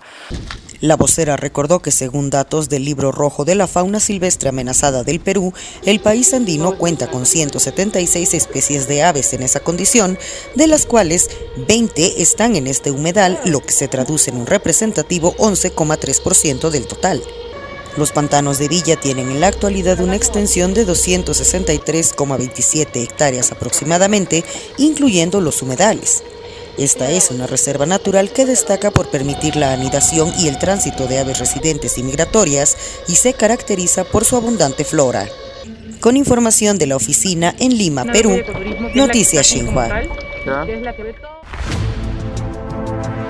El tiempo está cerca. Le recordamos las actividades culturales de los domingos en Vegetalia Camaná 344 en el Cercado de Lima, a partir de las 3 de la tarde y a las 4 conferencia para este domingo 10 de abril de 2022 el tema Jesús de Nazaret en la India, segunda parte. El ingreso es completamente libre. Y en el distrito de Lince, en Avenida Canevaro 469, en el restaurante vegetariano Fuente Natural. De lunes a sábado puede acercarse a partir del mediodía para solicitar una buena cantidad de volantes temáticos y folletos del mensaje telepático y el mundo será regido por los mismos que fueron explotados para ser compartido gratuitamente con la población.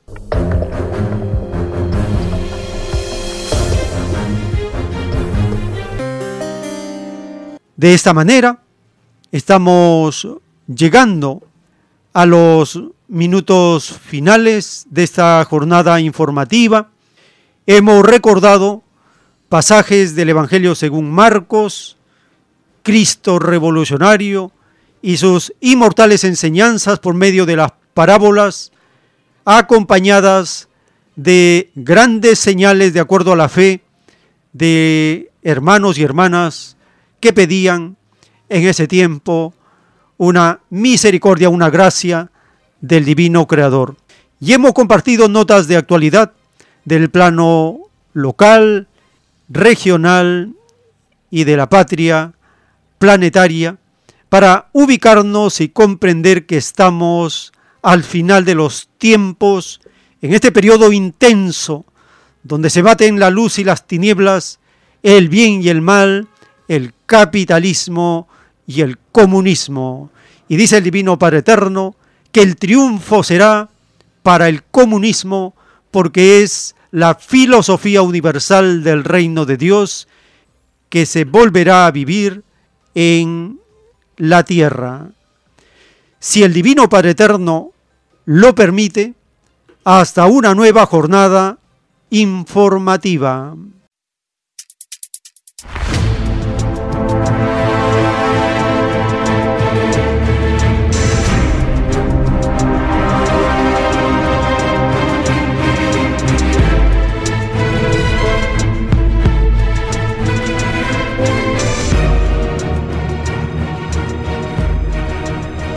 Porque la vida en desarrollo no se detiene en ningún instante. Porque el poder filosófico de las masas encuentra el hilo de la ley común de la naturaleza. La igualdad triunfa en la prueba de la vida. Por el principio de un nuevo amanecer en la historia humana, hemos presentado El tiempo está cerca. Para ver el reino de Dios, para vivir el nuevo estado de cosas del nuevo mundo. Visite www.alfayomega.com y descargue gratis todos los libros en PDF. Vea y lea los libros digitales en formato EPUB y disfrute la lectura de la ciencia celeste.